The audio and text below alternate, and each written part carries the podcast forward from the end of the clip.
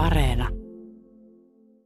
Minä olen Juha Plumperi ja täällä studiossa on myös paikalla Minna Pyykkö toisena toimittajana. Minna, tervetuloa mukaan myös sinunkin, sinu, sinutkin tähän lähetykseen. Ja saat esitellä meidän vieraat, asiantuntijat. Joo, aika jännä olo nyt, että minkälaisia kysymyksiä tulee ja, ja miten vaikeita tässä kysytään, kun aiheena on ei enempää eikä vähempää kuin maailmankaikkeus, tähdet ja avaruus. Ja onneksi me ei ole täällä vastaamassa sun kanssa, vaan paikalla ovat siis Ursan tiedottaja Anne Liljeström ja Ursan tähtiopas Tuukka Perhoniemi. Mites nyt tänään on tämmöinen itse asiassa aika hyvä sää puhua tähdistä, koska on pilvistä eikä niitä näy. Mutta milloin te olette viimeksi oikein päässyt katselemaan tähtitaivaita? No, no tähän Tässä on ollut niin harmaata, eikö ollut pitkään? Vähän tavallaan tultiin tänne studioon juuri tuolta Kaivarista Ursan tähtitornilta, jossa oli sielläkin puolipilvistä, mutta kyllä me sieltä Marsia kovasti katseltiin taivaalla. Tietysti oli vielä sen verran valosaa, että... Joo, mutta Mars on niin kirkas siellä taivaalla, että heti kun vaan on vähänkin tummempi taivas auringonlaskun jälkeen, niin sieltä se erottu hyvin, jos suunnilleen kaakon suunnasta – viimeksi kun itse katsoin säätiedotusta, niin tänään kello 23 eteenpäin ilmatieteen laitoksen ennuste ennakoi, että voisi olla pilvetöntä. Että tästä kun radiosta pääsee, niin sinne voi kirmata innoissaan katselemaan, että mikä on tilanne. Tämä on ihan loistava. Siis mm. nyt ensin tästä hyvä, hyvä tota, tietopaketti mukaan ja sitten ulos katsomaan, jos siellä taivas kirkastuu sen jälkeen. Tarkoitus on tosiaan puhua siitä, että mitä taivaalla voi nähjäkoihin nähdä, miten tähtiharrastus kannattaa aloittaa, jos ei niin kuin tiedä vielä yhtään mitään, miten tähtikuviota nimetään, miksi tähdet tuikkivat, minkälaisia tähtiharrastajia suomalaiset ovat. Muun muassa kaikesta tästä puhutaan tänä iltana. Niin, noita tähtiä on varmaan katsettu maailman sivu ihan historiaa myöten siellä meidän esi-isämme joskus, kun ovat ikään kuin nousseet neljältä jalalta kahdelle jalalle ovat ihmetelleet tähtitaivaita ja niitä on sitten hyödynnetty myös esimerkiksi suunnistuksessa. Sehän on perinteinen tapa navigoida tähtien avulla. Ainakin pohjan tähti on monelle suuntaa taivaalta etsivälle hyvä, hyvä merkki. Mihin se perustuu, että pohjan tähti on mainio sellaiseen? No pohjan tähti näyttää tavallaan pysyvän taivaalla yön halki, kun maapallo pyörii koko ajan akselinsa ympäri, niin se aiheuttaa meille sellaisen illuusion, että tähtitaivas liikkuu yön aikana ja kiertyy. Mutta se kaikki näyt- näyttää ikään kuin siltä, että ää, pohjan tähden läpi kulkisi tämmöinen taivaan naula, jonka ympäri sitten tämä tähtitaivas pyörisi. Mutta hauska juttu siinä on se tietysti, että eteläisellä taivaalla tällaista ei ole sitten ollenkaan vastaavaa. Siellä ei ole vastaavaa etelä, ei, ei, ei, etelän tähteä. Etelä, ei ole etelän tähteä. Siellä keino, mikä minulle on opetettu eteläisellä taivaalla, sen etelän suunnan löytäminen on, että etsitään kentaurin tähtikuvio ja siitä tietyt kaksi tähteä ja sitten etelän ristin tähtikuvio, siitä tietyt kaksi tähteä ja niiden väliset linjat, jotka leikkaavat sitten tietyssä pisteessä ja siihen suuntaan, kun laittaa nenän osoittamaan, niin se osoittaisi etelän suuntaan. Et se on niin kuin astetta monimutkaisempi keino kuin että pohjan tähti tuolla vaikka etsii Otavan esimerkiksi avulla, mistä Otavahan on helppo ajatella, että on laatikko ja yhdestä kulmasta lähtee sinne vasemmalle sitten semmoinen kaareva häntä, niin kun ottaa Otavasta ne kaksi oikeanpuolimaista tähteä ja niiden linjan, niin se linja osoittaa suoraan kohti pohjan tähteä ja silloin on helppo löytää se pohjoisen suunta. To, perinteinen toinen tapa tietysti pohjan tähdellä, tähden avulla suunnistamiseenhan on se, että katsoo, että kuinka korkealla se on taivaalla. Me ollaan nyt täällä Helsingissä – kuudennella kymmenennellä leveyspiirillä ja pohjan tähti on 60 asteen korkeudella horisontista. Jos ajattelee, että horisontti on se nolla astetta ja suoraan taivaan lailla on 90 astetta, niin sitten siitä välistä se 60 astetta korkeus, niin on se pohjan tähden korkeus.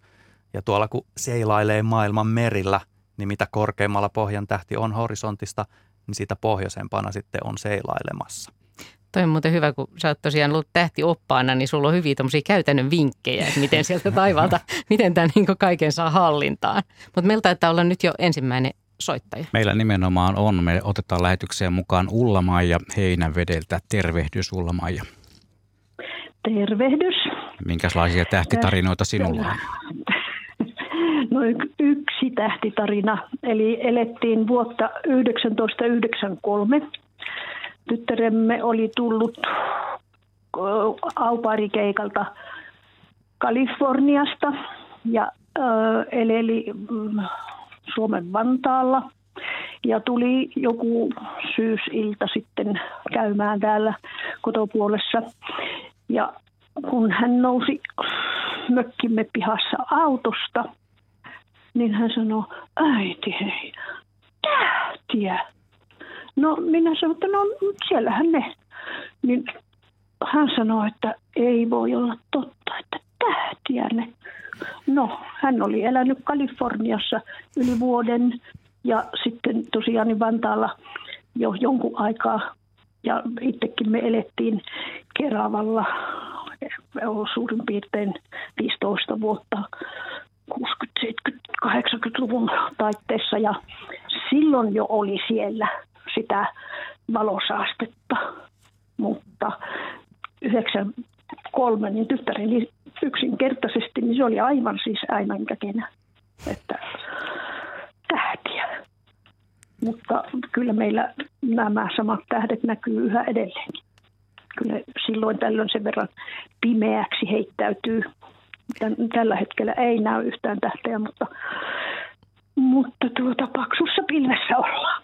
Tämä hieno, hieno tarina, hieno kuvaus just tuosta, että, että miten niin kuin pitkä aika ei näe tähtiä ja miltä se sitten tuntuu. Tuukka? Joo, tässä on tuttu ilmiö sillä lailla tulee heti mieleen, että ei tarvi aina verrata Kaliforniaa ja Vantaita vuonna 1993, vaan kun asuu kaupungissa, niin sitähän unohtaa sen, että kuinka hieno se tähtitaivas voi jossain oikeasti pimeässä paikassa olla.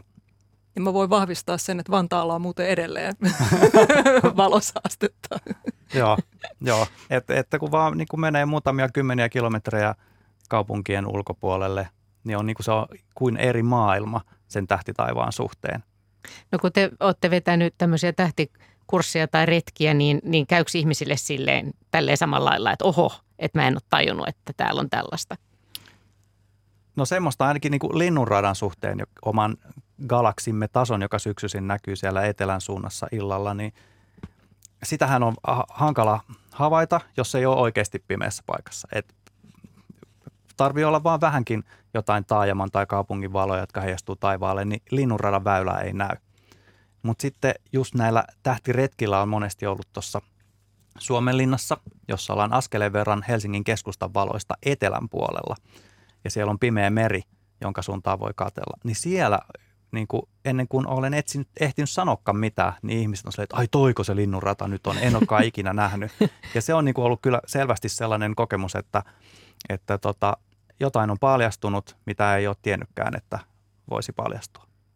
Mä muuten lueskelin tätä Tähdet ja avaruuslehteä. Tässä on aika hauska, kun tässä on aina harrastajia tässä liitteessä. Niin, niin täällä, täällä eräs kuusamolainen Ursan jäsen kertoo siitä, että miten sitten taas kesällä pohjoisessa niin e, on hankala harrastaa, kun on niin valosat yöt. En mä, mä en ollut jotenkin tullut ajatelleeksi mm-hmm. sitä. Mm, mm. Kyllä. Joo, monilla tähtiharrastajilla on ikään kuin oma tämmöinen kesäharrastus, mitä sitten tehdään okay. kesäkuukausina ja sitten taas talvella voi keskittyä tähän olennaiseen. Niin, ehkä siinä on taas, että nyt ne on taas täällä näkyvissä. Niin kuin. Ja toinen, kun me tehtiin Tuukka sun kanssa semmoista radiojuttua joskus aikaisemmin, niin sitä mä en ollut ajatellutkaan, että Suomi on siinä mielessä myös poikkeuksellinen, että meillä on niin pitkä se hämärtymisen mm. aika, että sä voit todella niin kuin, vähän niin kuin yksi kerrallaan nähdä, kun ne tähdet mm, syttyy sinne taivaalle.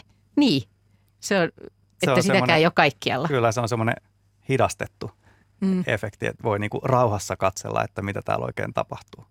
Heti kun, heti kun menee vähän etelämässä maapallolla, niin sitten se pimeän tulo on tosi paljon nopeampaa ja yhtäkkiä onkin vain tähti taivaan alla ja se hämärän tuleminen tai pimeän tuleminen, tulemisen vaihe jää paljon lyhyemmäksi ja siinä ei huomaa niitä, mitä kaikkia ilmiöitä silloin onkaan taivaalla. Kiitoksia Ulloma ja tämä oli tosi hyvä avaus ja hyvä muistutus myös siitä, että, että tosiaan tuo valosaaste se on aika monessa paikassa läsnä – Suomestakaan ei varmaan kovin montaa sellaista ihan täydellisen pimeän paikkaa löydy. Tietysti jotkut Lapin erämaat ja kuten tuossa Tuukka mainitsi, niin Helsingissä voi mennä vaikkapa sinne Suomenlinnan eteläkärkeen, mutta ei sekään mikään kovin hyvä paikka siinä suhteessa on. Me ollaan varsin tietoisia tästä ja on järjestetty Ursassa parikin tällaista havaintotempausta 2017 kannustettiin ihmisiä bongaamaan linnunrata ja huomaamaan, miten vaikeaa se on juuri edeltä mainitusta syystä. 2018 oli tämmöinen tuhannen tähden paikka ja sen osana me ruvettiin keräämään tällaista Suomen pimeiden paikkojen karttaa, tällaisien julkisten paikkojen, mitkä ei ole mikään kenenkään omalla takapihalla tai näin, että minne voi kuka tahansa mennä sellaista karttaa ja se löytyy edelleen osoitteesta taivaanvahti.fi kautta havaintopaikat. Ja, ja se siellä on nyt vähän, joillain paikkakunnilla on ilmoitettu paljonkin näitä pimeitä paikkoja, joissain niitä on vähän vähemmän. Että sinne edelleen, jos on niin kuin hyvät nämä, nämä kuvaukset siitä paikasta ja, ja varmistettavissa, että, että se on niin kuin oikeasti tämmöinen ää, vapaasti mentävä, vapaasti kuljettava paikka, niin, niin otetaan tosi mielellään kyllä sinne niitä. Siellä, siellä on semmoinen lomake, että pystyy ilmoittamaan havaintopaikan. Ja omalta ympäristöltään voi, omasta ympäristöstään voi etsiä niitä sellaisia paikkoja, missä voisi olla vähän paremmat havaintomahdollisuudet. Tässä juuri selailen sitä karttaa ja eteläinen Suomi on aika hyvin sinisillä pallukoilla täytetty, mutta varmaan suotaisi vähän tuolta pohjoisempaakin näitä – hyviä havaintopaikkoja, jos kohta sinne on aina tietysti sitten vähän pidempi matka, jos sattuu elämään etelässä. Joo, tietysti sitten myöskin se, että, että meillä täällä etelässä on nämä ehkä enemmän näitä isompia kaupunkeja, että sitten mennään pohjoisemmasta ylipäätään sisämaahan, niin sitten on helpompi myöskin löytää tällaisia niin kuin paikkoja, jotka on sitten syrjässä. Mm. Toi on aika jännä ajatus toi, että valo, kun lisätään valoa, niin se estää meitä näkemästä se ristiriita. Niin. No, sehän on länsimainen ajattelu aika paljon lähtee semmoista, että valo paljastaa asioita. Että sehän on siellä Platonin luolavertauksessa jo sisään kirjoitettu totuus käsityksiin, että asiat paljastuu, kun ne näkyy. Valo paljastaa ne ja sitten nyt se on kääntynyt tämän valosaasteen tai hukkavalon kautta toisinpäin. Mä muistan, kun mä haastattelin joskus Tapion Markkasta ja hän sanoi, että tässä kun me seistään pimeässä jossain Espoossa seistiin, niin hän sanoi, että tässähän näkyy puoli maailmankaikkeutta ja toinen mm. puoli on toisella puolella. niin se oli jotenkin huikaseva fiilis, kun oli sitä, että no niin. Oh. Otetaanpa taivaan kaikkeudesta yhteys Forssaan. Siellä on Veikko linjalla. Terve. Terve, terve. Semmoinen kiinnostaa, kun aikaisemmin tässä kiinnittänyt huomioon siihen pikkukaupungissa, kun taivaallen aika vähän näkee sen verran valosaastetta täälläkin on, niin kuun yläpuolella on semmoinen kirkas tähti. Paljon muita tähtiä ei erotakaan, niin mikä tähti siinä liesit tällainen kirkas? Onko se näkyvissä tänä iltana? Ei näyttää olla niin sakea sumu ja pilvessä, että niin nyt, mutta aikaisemmin on kiinnittänyt siihen huomioon. Niin. No kuuhan kiertää maapallon ympäri suunnilleen 29,5 vuorokaudessa, eli vaihtaa sitä paikkaansa siellä taivaalla myös joka ilta. Ja siihen nähden mikään yksittäinen tähti ei ole joka ilta sen kuun yläpuolella.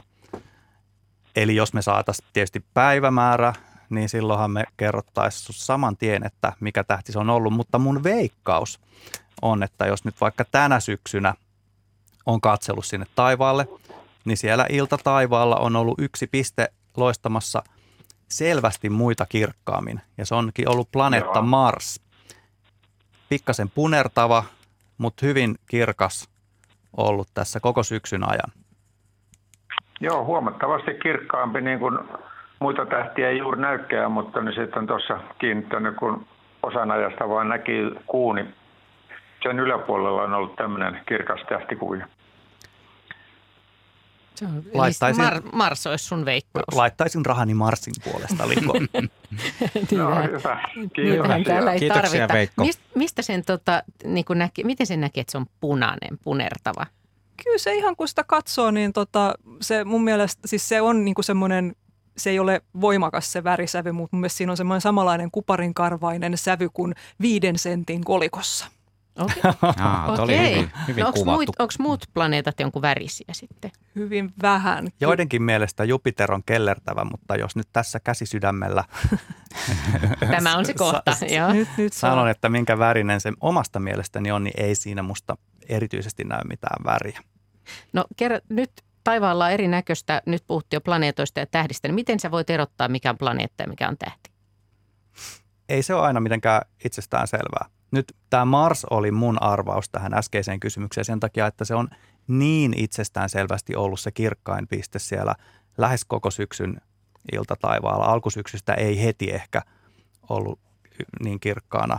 Eikä niin korkealla. Eikä niin korkealla silloin iltataivaalla, mutta silloinkin myöhemmin. Mm, mutta jos kelataan nopeasti planeetat läpi. Merkurius ei ikinä hirveän pimeällä taivaalla Suomessa, ei kauhean kirkas. Venus, aina kun se on taivaalla, järjettömän kirkas. Siitä ei voi erehtyä. Se on niin kuin semmoinen, että toi on oltava jotain erityistä, mikäköhän se olisi. Miksi se on niin kirkas? Se on suht lähellä maapalloa ja suht lähellä myös aurinkoa, että se heijastaa hyvin sitten sen auringon valon. Marsin kirkkaus vaihtelee silloin, kun se on samalla puolella aurinkoa kuin maapallo, eli ikään kuin lähimmillään maapalloa, niin silloin se on kirkkaana niin kuin se on nyt siellä taivaalla. Mutta silloin, kun se on suunnilleen toisella puolella aurinkoa kuin maapallo, koska se kiertää aurinkoa kauempana kuin maapallo, niin silloin se on huomattavasti kauempana kuin mitä se on nyt, ja silloin se ei näy läheskään niin kirkkaana.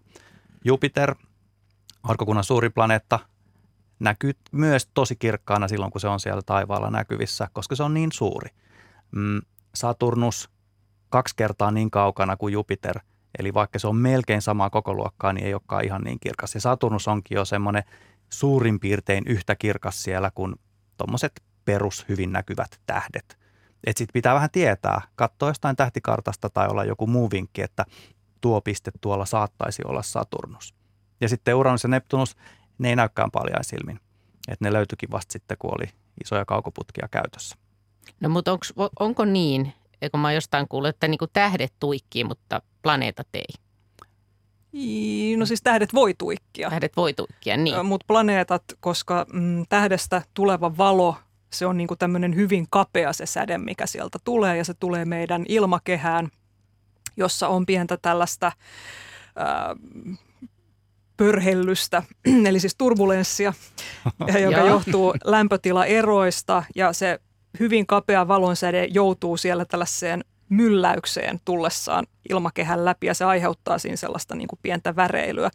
Mutta planeetat, vaikka ne näyttää periaatteessa silmään tähtimäiseltä, niin se lopulta on niin kuin se valonsäde ei ole niin kapea. Et jos me tällaisella kauhea tämmöinen moderni, ihmiset on tottuneet ajattelemaan, että kuvissa on pikseleitä, niin tähtien kuvat on yhden pikselin kokoisia, mutta sitten planeetan kuvat on niinku useamman pikselin kokoisesta varten ne ei kärsi siitä turbulenssista niin paljon ja se kuva ei niin lepata silmään. Eli jos se ikään kuin tuikkii, niin silloin se on tähti. Mm. Haluaisin esittää lisähuomioita. Että jos sä meet nyt tästä, kun lähetys on tehty ja taivaat ovat auenneet ja menet sinne etsimään niitä tota, planeettoja, erottelemaan niitä tähdistä, niin se ei kuitenkaan silleen niin kuin aina ihan helppoa ja ilmiselvää, että etsinpä nyt ne pisteet sieltä, jotka eivät tuiki ja niiden täytyy olla planeettoja. Ja tässä mitä Anne sanoi aluksi, että eihän ne tähdetkään aina tuiki. Et silloin kun on nyt tosi rauhallinen ilmakehä ja ikään kuin just se paras tähtien katselu keli, niin silloin ne tähdetkään ei näytä tuikkivan. Ja mitä yleensä mitä matalammalla tähti on, niin sitä enemmän se tuikkii, koska silloin se ilmakehän vaikutus on suurempi. Että sitä voi hyvin verrata, että katsoo ihan tuonne suoraan ylöspäin taivaan lailla olevia tähtiä, niin ei tuiki. eipä ne kovin paljon tuiki sitten. Mm. Mutta jos nyt tämän lähetyksen jälkeen tosiaan haluaa ensimmäistä kertaa katsoa taivaalle tai haluaa ryhtyä katsomaan sillä lailla taivaalle, että sieltä oppisi tuntemaan näitä tähtikuvioita ja tähtiä, niin miten, se, miten tämä homma lähtee liikkeelle? Homma lähtee liikkeelle siitä, että urhoollisesti mennään ulos pimeään aikaan silloin, kun siellä ei ole pilvistä.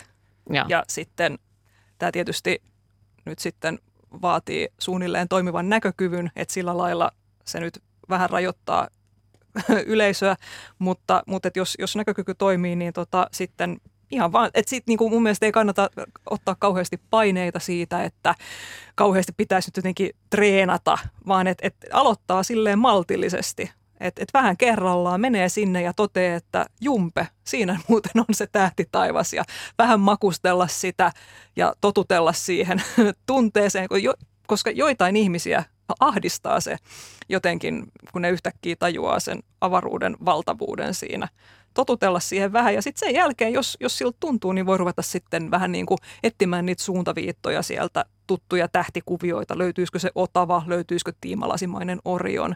Ja sitten pikkuhiljaa syventää sitä ystävyyssuhdetta siihen taivaaseen. Täällä muuten eräs kuuntelija kertoo, että Päivi nimeltään, että veljeni toi lahjaksi Ursan tähtikartaston ja kyllähän tässä opiskelemista riittää. eli, eli siitä, siitä on niin hyvä aloittaa tällaisesta tähtikartastosta sinne taivaalle tähyily ja niiden paikkojen etsiminen sieltä. Mutta tänä päivänä on paljon näitä sähköisiä välineitä kännyköissä, älypuhelimissa ja sitten tableteissa tai vaikka tietokone. Voisi sitä hurjin viedä vaikka tietokoneen läppärinkin tuonne ulos, mutta – se on tosi paljon helpottunut. Joo, voisi ehkä sanoa, että tämmöinen niin perinteinen kartasto, joka on semmoinen kirjamuotoinen, niin se on semmoinen niin kuin, no, perinteinen. Sitten on vähän tämmöinen, olemassa tämmöinen kehittyneempi tähtikartan muoto, joka on tämmöinen planisfääri. Joku on saattanut tällaiseen nähdä, että on tämmöinen pyöreä kiekko, jossa on kaksi kiekkoa niitattu yhteen tuossa.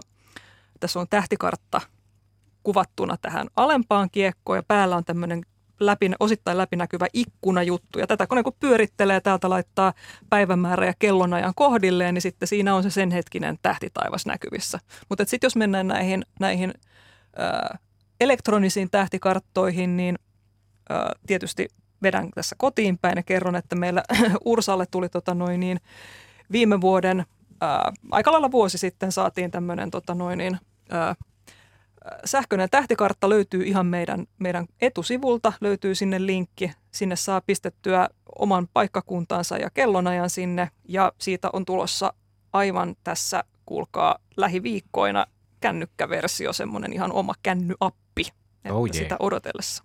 Mutta jos tämmöistä käyttää, niin eikö se haittaa sitten tähtien katsomista? Eikö silmä, niin kuin, eikö tuu valoa hirveästi silmään siitä, kun aina katsoo sitä, niin kuin sitä näyttöä välillä? No kyllähän siitä tulee ja No ensinnäkin kannattaa kotona vähän räplätä sitä etukäteen, että sitten tietää, että siitä omasta puhelimesta tai pädistä ei tule ainakaan mikään semmoinen iso valkoinen ruutu suoraan naamalle. Ja ajatus on se, että kun meidän silmät toimii niin, että kun mennään sinne pimeeseen, niin vähintään puoli tuntia pidempäänkin kestää se, että silmät sopeutuu hämärään ja sitten mitä paremmin ne on sopeutunut siihen, niin sen enemmän näkyy yksityiskohtia. Ja sitten sieltä löytää niitä jännittäviä kaiken näköisiä sumujakin ehkä ja tähtijoukkoja ja muuta. Jos jos sitten onkin mennyt semmoiseen paikkaan, missä joku katuvalo aina paistaa suoraan silmään, kun katsahtaa väärään suuntaan, tai ei vaan malta olla räpläämättä kännykästä jotain isoja valkoisia ruutuja tai mitä sillä nyt voikaan kaikkea tehdä, niin tota, ö, silloin silmät ei ikinä sopeudu siihen pimeeseen ja silloin jää oikeasti ne kaikista hienoimmat yksityiskohdat näkemättä. Ja tämän, jos ei nyt kärsivällisyys riitä siihen puoleen tuntiin, niin sen huomaa niin kuin sen eron jo viidessä kymmenessäkin minuutissa, että oikeasti näin tapahtuu. Ja sillä lailla se, se kännykän tähtikartta on niin kuin semmoinen, siinä on hyvät ja huonot puolensa. Että se tuo sitä valoa silmille kyllä mm, sitten. Mm, mutta jos sen avaa valmiiksi siihen kännykkään ja säätää sieltä kirkkaudet mahdollisimman pieniksi, niin sitten tekee vähiten kyllä. allaa sille silmälle. Mutta kyllä se kannattaa mahdollisimman pitkään – pärjätä ilman. Kyllähän se sama juttu, jos sinne lähtee jonkun tähtikartan tai planisfäärin kanssa, niin siinäkin yleensä tarvitsisi jotain fikkaria sitten osoitella jo siihen mm. karttaan ja mm. se on sitten tekee sitten saman asian. Että... Kyllä, mutta siinä se vanhan kansan nokkela kikka on, että, että otetaan semmoinen pieni punainen lamppu, joka punainen valo sitten vähentää, vähemmän tuhoista hämärän näkökykyä. Tämä on hyvä kysymys, että onko näin oikeasti? Koska, Aa, totta. Joo, me on tästä keskusteltu ja mietitty sitä, että pitääkö, siis tämähän on, niin kuin, tämä on tämmöinen yleinen viisaus, mutta että et, et, ehkä se on enemmän se, ei niinkään se väri, vaan se, että tota, kuinka kirkas se valo on. Että pitää, mikä, minkä värinen se valo nyt onkaan, pitää sen mahdollisimman himmeenä. Niin. Hmm. Mulla on semmoinen huonoilla pattereilla varustettu pyörän takalamppu, niin niin se on aika ollut aika optimaalinen. Aika, niin, kyllä. Riittävä himmeä. Meillä on ihan hetken kuluttua puhelu jo siellä odottamassa, mutta, mutta tuota, Tuukka, sulla oli semmoinen vinkki myöskin, että voi mennä pötkölle, että se on aika hyvä tapa katsoa tähtiä. Joo, mulla äsken, niin? äsken... Teette molemmat niin? Mä, Aina kun mahdollista. niin. Itse asiassa tuli äsken mieleen tuosta, tosta, mitä Anne sanoi siitä, että miten voi aloittaa tähtiarvostuksen, niin kyllähän mä oon ensimmäisenä oppinut sen Otavan tähtikuvion ja toisena kaksoisvemuotoisen Kassiopeian tähtikuvion. Ja silloin, kun mä halusin opetella niitä tähtikuvioita, niin mulla todella oli makualusta ja tuommoinen pyöreä Ursan planisfääri tähtikartta. Ja mä menin sitten sinne jossain mökillä pellolle makaamaan sen makualustan kanssa paljon vaatteita päällä. Ja sitten yritin siitä vertailla, että, no, että onko tässä nyt taivaalla oikeasti mitään, mikä näyttää samalta kuin tässä kartassa. E, ja silleen se, siinä jaksaa paljon pidempään olla, kuin jos on vaan tarpeeksi lämmintä päällä. Niin ja siinä voi nähdä mahdollisimman suurena sitten sen taivaan. Kyllä, silloin tähdenlennotkaan ei mene selän takaa. No vielä, onko teillä hyvät eväät sitten, kun te lähdette katsomaan tähtiä? Onko niinku suklaata mukana tai termaria? Teetä? Ja... Ri- varmaan riippuu vähän siitä, että miten pitkään siellä oikeasti aikoo olla. Jos on kylmempää jo, niin kyllä mä niin kuin kaikki mahdolliset keinot ottaisin mm. käyttöön. Kyllä. Että et, et ei välttämättä ruokaa, mutta jos jotain niin kuin vaikka glögiä. Ja, ja, niin, ja, ja kuinka lähellä sitten se huoltopiste siinä on. Niin, niin myöskin, mm. joo. Tietysti huoltopisteessä on yleensä valot päällä, että niin, sitten taas niin. menee se Äh, pitkään ja hartaasti hankittu hämäränäkö sitten siinä. Että, et, mutta et, et, on melkein, vaikka olisi elokuussa katsomassa Perseidien tähdenlentoja, yleensä elokuussa on varsin lämmintä, niin silloinkin melkein kannattaa vetää talvivaatteet päälle, koska sitten ei tarvi ainakaan sitä varten lähteä takaisin sisälle, että tulee liian kylmä. Eli tästä voi vetää johtopäätöksen, että kun mennään katselemaan tähtiä ja käytetään sitä kännykkää, kännykkäappia, niin ei sitten selata samaan aikaan Tinderiä. Otetaan Sirpa mukaan lähetykseen. Hän soittaa meille Hirven salmelta. Terve. Terve. Kiva, kun maltoit Joo, odottaa. Tu- no kyllä, sellainen yksinkertainen kysymys. Tämä liittyy, aloitan lapsuudesta, kun mummun kanssa maalla aina katsomme pimeässä tähtitaivasta ja mummu aina sanoi, että nyt on taas taivaan nappikauppa auki. Se oli tosi nätin näköistä. Niin tuota, miten minusta on alkanut tuntumaan? Me asumme nytkin täällä, ei valosaastetta missään maalla. Ja minä olen koko ikäni tykännyt katsella taivaalle ja tähtiä, niin miten mulla on sellainen tunne, että ei niitä enää niitä tähtiä niin paljon siellä näykää, vai johtuuko se siitä, kun minä olen tullut jo vanhemmaksi ja minä niin kuin en sitten ole näkevinkään niitä niin paljon. Ja jos ne häviää ne tähet, niin onko joskus semmoinen juttu, että ei niitä ole enää ollenkaan? No, tässähän meillä on heti kolme elementtiä. Ne tähdet itse siellä taivaalla, sitten havaitsijan oma näkökyky ja sitten ne ympäristön valot. No, tähdet itse taivaalla ei kyllä tässä missään näin lyhyessä ajassa niin, ole inhimillisissä mihinkään. ajanjaksoissa, niin ole, niille ei ole tapahtunut mitään, niitä ei ole tullut lisää, ne ei, niiden määrä ei ole vähentynyt. Mm, mm-hmm. Niinpä jäljelle jää nämä kaksi muuta tekijää. Yleisesti ottaen kyllä on helppo ajatella, että viimeisten vuosikymmenien aikana tosi paljon on tullut enemmän – katuvalaistusta ja erilaisten asuinalueiden valoja ja mainosvaloja ja muuta. Ja sitten tietysti niin se taitaa vaan mennä, että iän myötä kaikille myös näkökyky pikkasen heikkenee ja silloin himmeimmät tähti taivaan kohteet, niitä on vaikeampi havaita. Mm. Okay. Ehkä se on nämä kaksi yhdessä. Se voi myös mm. olla nämä kaksi yhdessä. Mutta siihenhän voi olla sitten apuvälineitä, voi katsoa kiikareilla tai jollakin muulla sitten Joo, ilman muuta. näkemään ilman niitä muuta. kirkkaampia tai niitä himmempiä uudestaan. Joo, kiikari, kiikareilla esimerkiksi niin näkee paljon enemmän itse asiassa tähtiä kuin mitä näkisi paljon silmin tietysti. Okei, no se kuulostaa hyvälle, että ne ei ole hävinnyt. Että me kyllä asutaan aivan maalla, että täällä ei todellakaan ole ihan, ihan metsän keskellä, ei ole minkäännäköisiä valoja, niin kai se on sitten ne silmät. Niin, Eikä, voi, kyllä sitä voi joo. ajatella myös, että, että tässä vuosien aikana niin tavallaan niitä valopisteitä sinne taivaalle on tullut jopa enemmän, että kun lentää kaikenlaisia mm-hmm. satelliitteja siellä myös iltaisin ja aamuisin. Mm, tietysti niin ne liikkuu, ne, niitä ei erot sitten sekoita niin. tähtiin. Sitten tietysti jos... Oli... Anteeksi, sano vaan. Ei, kun tämä oli siis, kun me kuultiin päivällä, että tällainen lähetys on, niin mä rupesin miehelle sanomaan, että mä kysyn tätä, niin hän sanoi, että hänelle tuli sama mieli. Mutta ehkä, ehkä meidän pitää sitten käydä optikolla tai hankkia kiikari, millä me katsotaan. Oikein mainio idea. Kiitoksia Sirpa, tämä oli, tämä oli mainio, mainio kysymys. Ja tota, Tähän voitaisiin ottaa ikään kuin jatkeeksi yksi nimimerkki Päähän sattuu. Lähestyy meitä tällaisella kysymyksellä viisaille. Avaruuden etäisyyksiä mitataan valovuosissa. Jos kohde on miljoonan valovuoden päässä, eikö sieltä tuleva tieto ja kautta valo ole miljoona vuotta vanha? Eli mistä tiedätte, mitä siellä on juuri nyt? Ei me tiedetäkään. Ei voida tietää. Me tiedetään tasan se, että mitä siellä oli se mi- miljoona vuotta sitten. Eli me katsotaan sitten, kun katsotaan tähtiä, niin me katsotaan tosi vanhaa valoa. Me katsotaan aina menneisyyteen, kun me katsotaan wow. taivaalle. Se on Nyt jotenkin sattuu munkin niin, päähän. se on jotenkin niin ihmeellistä. Ja mitä kauemmas, niin sitä ikään kuin pitemmälle historiaa. Kyllä, kyllä. Ja kaikki, mikä siellä näyttää tapahtuvan meidän mielestä just nyt, niin se on oikeasti tapahtunut jo kauan sitten. Että me ei välttämättä tiedetä edes, onko niitä tähtiä enää olemassa. Niin, ei, ei tiedetä. No. Ei, mutta et, et, sit toisaalta se, että onko sillä väliä sitten Nee. toisaalta, koska, koska ainoa tapa, miten me voidaan tehdä niistä mitään havaintoja, niin se tieto tulee meille valon nopeudella ja me ollaan vähän niin kuin sen valon vankeja nyt tässä. Toihan on kysymys, mihin usein törmää, että, että voiko se sitten, voiko, onko sitten niin, että, että niitä ei välttämättä enää ole niitä kohteita. Voidaanko me tietää se? Ja siihen kyllä voidaan tehdä tämmöistä laajenta, laajempaakin pohdintaa. Eli noin tuolla taivaalla näkyvät tähdet, mitkä paljon silmin näkyy, niin ne on meistä kym, keskimäärin kymmenien tai satojen valovuosien päässä. Eli, ja kaukasin ehkä Joutsenen pyrstössä oleva Deneb-niminen tähti 3000 valovuoden päässä.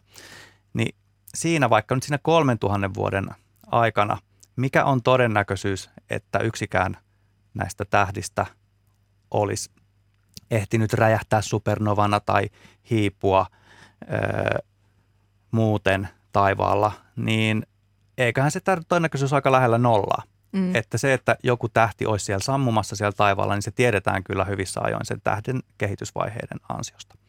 No sitten kaukaisempia kohteita tietysti paljastuu kiikareilla ja kaukoputkilla, mutta kaikki meidän galaksissa linnunradassa olevat yksittäiset kohteet ja tähdet, niin niitä koskee tämä sama ajatuskulku, että ne ei kuitenkaan ole niin kaukana, etteikö me tiedettäisi, että jos joku niistä on hiipumassa siellä taivaalla. No sitten on vielä seuraavat galaksit, esimerkiksi Andromedan galaksi, jonka muuten tänäkin iltana, jos pilvet haihtuvat sieltä, niin voi nähdä ja paljain silmin katsella yli kahden miljoonan valovuoden päähän, tosta noin vaan. Niin olisiko se kuitenkin yli kahden miljoonan valovuoden päässä meistä, olisiko se voinut niin kuin tässä kahden miljoonan vuoden aikana sitten haihtua, häipyä olemattomiin, niin ei sekään niin kuin oikein tunnu Galaksit mahdolliselta. ei tuppaa niin, tekemään sellaista. koska siellä on ehkä 400 miljardia tähtiä tai jotain sellaista, niin ei nyt niin kuin tollainen määrä, ellei ole joku taikuri kyseessä, niin ei tuommoinen määrä tähtiä myöskään voi sieltä kadota. Että joo, me nähdään sinne menneisyyteen, mutta meillä on kyllä erittäin perustellut syyt ajatella siihen, että ei ne ole mihinkään silti kadonnut sieltä ne Niin, ei siellä tähtien aikaskaalat on sellaisia hyvin, hyvin pitkiä verrattuna ihmisen ihmisikään, että et, et siellä ikään kuin nopeat asiat tapahtuu miljoonassa vuodessa. Mutta siis kaksi miljoonaa vuotta sitten sieltä lähtenyt se valo. Kun miettii, että mitä täällä on silloin ollut, niin, Niin. aika, aika erilaista. Kyllä, mutta kyllä siellä, tota, kyllä täällä taisi olla niitä kahdella jalalla taapertavia ihmisapinoita jo silloin. Ehkä saattoivat käyttää työkalujakin. Mm. Joo, kyllä tätä kun alkaa miettiä tällaisia asioita, niin päähän sattuu itse kullakin. Ja yksi sellainen perustavaa laatua oleva kysymys, joka on aina silloin tällöin näissä keskusteluissa herätetty, että kun puhutaan maailmankaikkeuden laajentumisesta, niin mihin se sitten laajenee? Mennään vähän jo Niin, ohi joo, tästä siis- varsinaisesta ideasta, mutta tuli vaan tuossa tällainenkin kysymys eteen, että Niin. mihin se maailmankaikkeus voi laajata, jos se on ö, ääretön? Tässä on tämmöinen tota, kosmologiassa on tietysti paljonkin tätä tällaista, että et, et, et kun päähän sattuu, koska, koska se on, se on äh, arkiajattelulle tämä, kun puhutaan mitä tapahtui kaksi miljoonaa vuotta sitten, niin tämmöinen savannilla kasvanut niin kuin härintuskin karvansa menettänyt apina ei niin kuin tajua, että et miten tällaiset asiat, niin kuin, eh, niitä on niin mahdottoman vaikeaa hahmottaa. Ja, ja tota, klassinen vastaus tähän on tietysti se, että ei ole olemassa mitään, mihin se laajenee, että, että on avaruutta vain tulee lisää. Että oikeastaan maailmankaikkeus ei edes sillä lailla niin kuin laajene, vaan avaruutta tulee, avaruutta tulee lisää ö, eri pisteiden välille. Mutta sitten toisaalta se voi ajatella silleen, että no jos siellä olisikin jotain, mihin se laajenee, niin emme voitaisi saada siitä mitään. Meillä ei ole mitään sellaista tarttumapintaa siihen. Että se on tavallaan ikään kuin tämmöinen, sanotaan tämmöinen niin kuin triviaali asia sit sillä lailla, että se voi olla se voi olla vaikka juustoa, mihin tämä maailmankaikkeus laajenee ja emme me tiedä. Emme me tiedä ja, ja koska me emme voi tietää, niin se voi olla juustoa tai se voi olla mansikoita. Että niin kuin, mm. Maailmankaikkeuden laajenemisesta me palaamme takaisin niin sanotusti puhelinlinjoille. Meillä on Pertti Lopelta mukana lähetyksessä juuri nyt. Terve Pertti. Terve. Joo, ole hyvä. Niin, siinä aluksi, aluksi oli puhetta tästä pohjan tähdestä ja otavasta ja maapallon pyörimisestä. Niin voiko näistä kahdesta elementistä päätellä tai lukea kellonajan, kun kuvitellaan, että se pohjantähti on se kellon napa ja se tuntiviisari kulkee niiden kahden oikeanpuolisen tähden kautta. Jännä kysymys. Mitäs Tuukka? No periaatteessa voi, mutta jos ajatellaan näitä, mitä, mitä meillä on tässä Otava, joka siis pyörii tähtikuviona sitten sen pohjan tähden ympärillä, niin nyt tänä iltana tai tässä syysiltoina illan pimetessä se on suunnilleen pohjoisen suunnassa, suunnilleen vaakatasossa, siinä asennossa, mikä on ikään kuin se, mihin se useimmiten mielletään. Ja sitten kun yö kuluu, niin se kääntyy enemmän idän suuntaan ja nousee korkeammalle taivaalle – ja aamuyön puolella se on sitten aika korkealla siellä. Mutta kun mennään kevät taivaalle, kevään puolelle vuodessa, niin sitten silloin se on jo iltataivaalla lähtökohtaisesti siellä paljon korkeammalla ja enemmän pystyssä.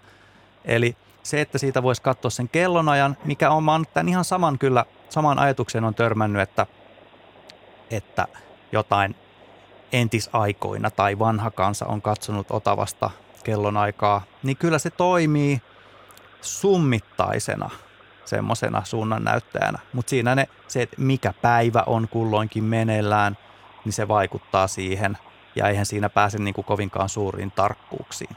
Mutta jos ää, ei olisi mitään kalenteria ja seuraisi vaan pohjan tähden asentoa tuolla iltataivaalla ja yön kuluessa, niin kyllä siitä suunnilleen saisi myös kokemuksella sen vuoden kulun, että nyt ollaan varmaan lähestymässä joulua tyyppisesti asetelmat selville. Joo, tietysti se, että jos Joo. muistaa, että minä tuossa illalla näin tuon otavan tuossa asennossa ja nyt se onkin jo tuossa asennossa, niin voisi päätellä, että paljonkohan tässä on aikaa kulunut niin, siitä. Kyllä, kyllä, kyllä. No, näin, tyydyttikö? Se on, niin, että kun kellotaulu itse asiassa on sit ikään kuin 24 tuntia ja se käy vielä vastapäivää. No se, siihen kellotauluajatukseen voisi kyllä niin kuin jon, jonkinlaisen kellotaulun voisi aina tehdä kullekin illalle, mutta sitä pitäisi sitä kellotaulun asteikkoa sitten pikkasen aina kääntää, kun vuosi etenee. Joo. Just. Hienoa, kiitoksia Pertti. Tämä oli myös hieman tuollaista niin aivonystyröitä kutkuttavaa ajattelutoimintaa. Ei se ihan kuitenkaan niin tuollaista ranteessa olevaa vekkaria korvaa se tähtitaivas tässä. Ei, ei, ei oikein. Sen itse huomaa, että – että kun Otavan ensimmäinen tähtikuva, jonka olen itse oppinut sieltä taivaalta, ja sen jälkeen sen melkein aina, kun tähtet näkyy tuolla taivaalla, niin sitten yrittää etsiä. Niin kyllä siihen on tullut semmoinen jonkinlainen niin kuin näppituntuma just siitä, että syksyisin se on iltataivaalla tuolla lailla niin kuin vaakatasossa ja keväällä se on heti iltataivaallakin eri asennossa. Ja no ehkä voi olla niin kuin jos on koko yön ollut hillumassa jossain siellä katsomassa tähtitaivasta, niin kyllä sen siinäkin huomaa, että yön kuluessa se, ja tähän sopisi se kellotauluajatus, että yön kuluessa se siellä kääntyy. Mutta se parhaiten toimii kyllä, että siihen tulee joku semmoinen kokemuksellinen suhde, mm. että sitä alkaa seuraamaan tuolla tavalla. Mutta on aika hauska ajatus, että mm. voisi olla niin kuin peräkkäisinä mm. öinä vaikka, ja sitten jos voisi jotenkin pystyä sitä niin kuin hahmottamaan sitä niin, kellon tapaan. Täällä on muuten tullut sähköpostikysymys. Liisa Lindelev kysyy, että kuinka kauan Mars näkyy meille tämän syksyn aikana tai sen jälkeen? Mars on ihan uusi tuttavuus minulle ja tiedän, että seuraavan kerran se näkyy noin 12-13 vuoden kuluttua. No tässähän meillä on iloisia uutisia, että, että ensinnäkin se näkyy kyllä nyt koko loppuvuoden ja myös koko kevään siellä taivaan aikana. Ja, ja nousee se, vielä korkeammalle. Niin, ja nousee vielä korkeammallekin, totta.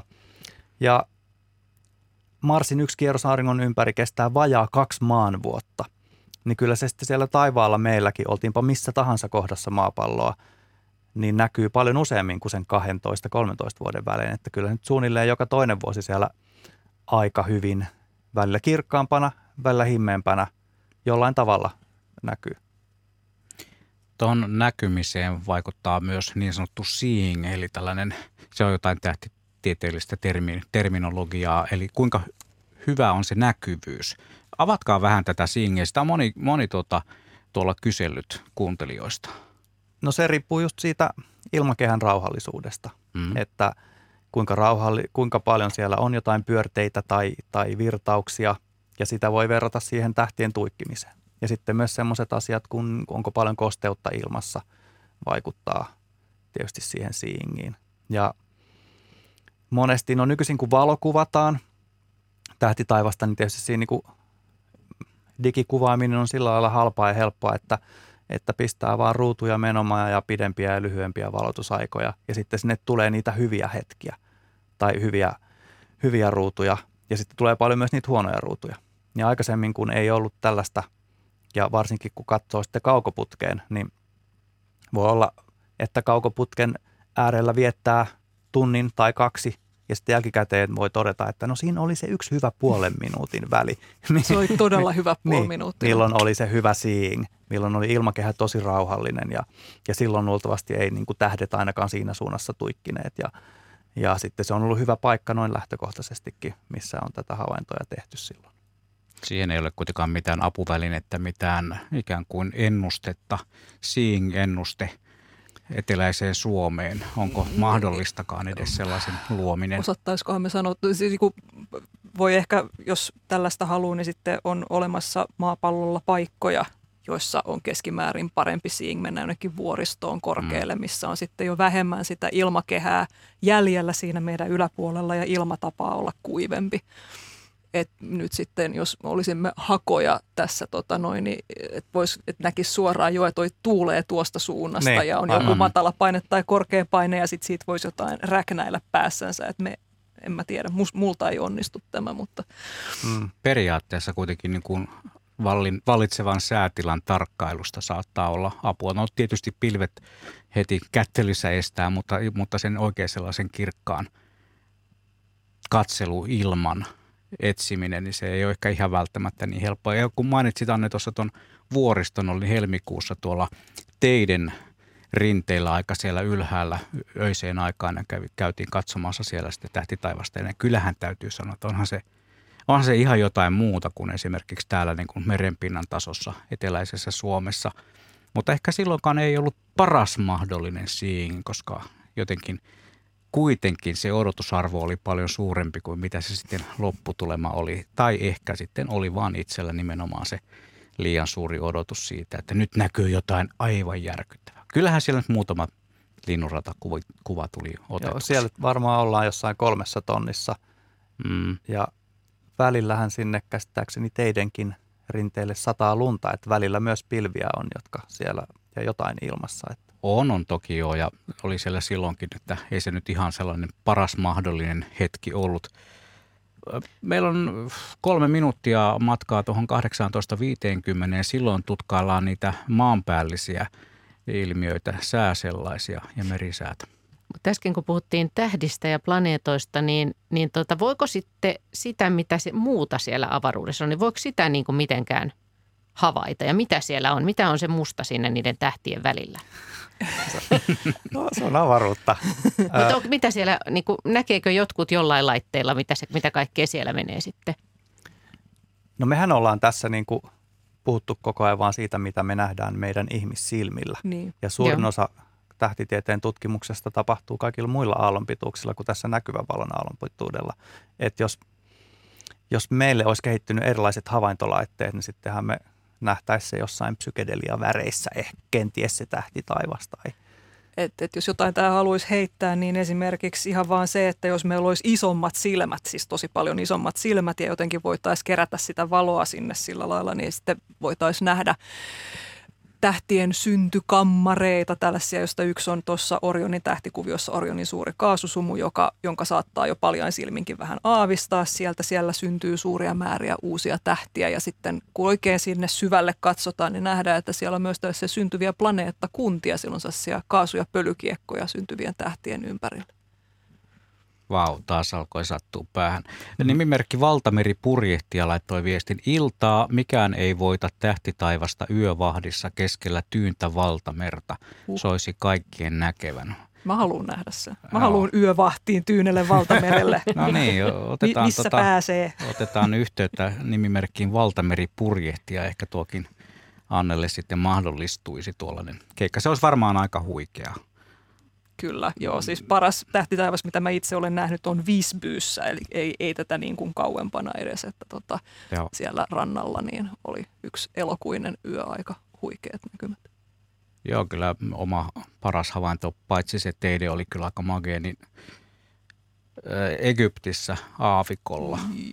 täydellisessä pimeydessä. Se oli jotain niin kuin aika lumoavaa. Mutta kyllä Suomessakin pääsee paikkapaikoin sellaisiin tilanteisiin. Kyllä.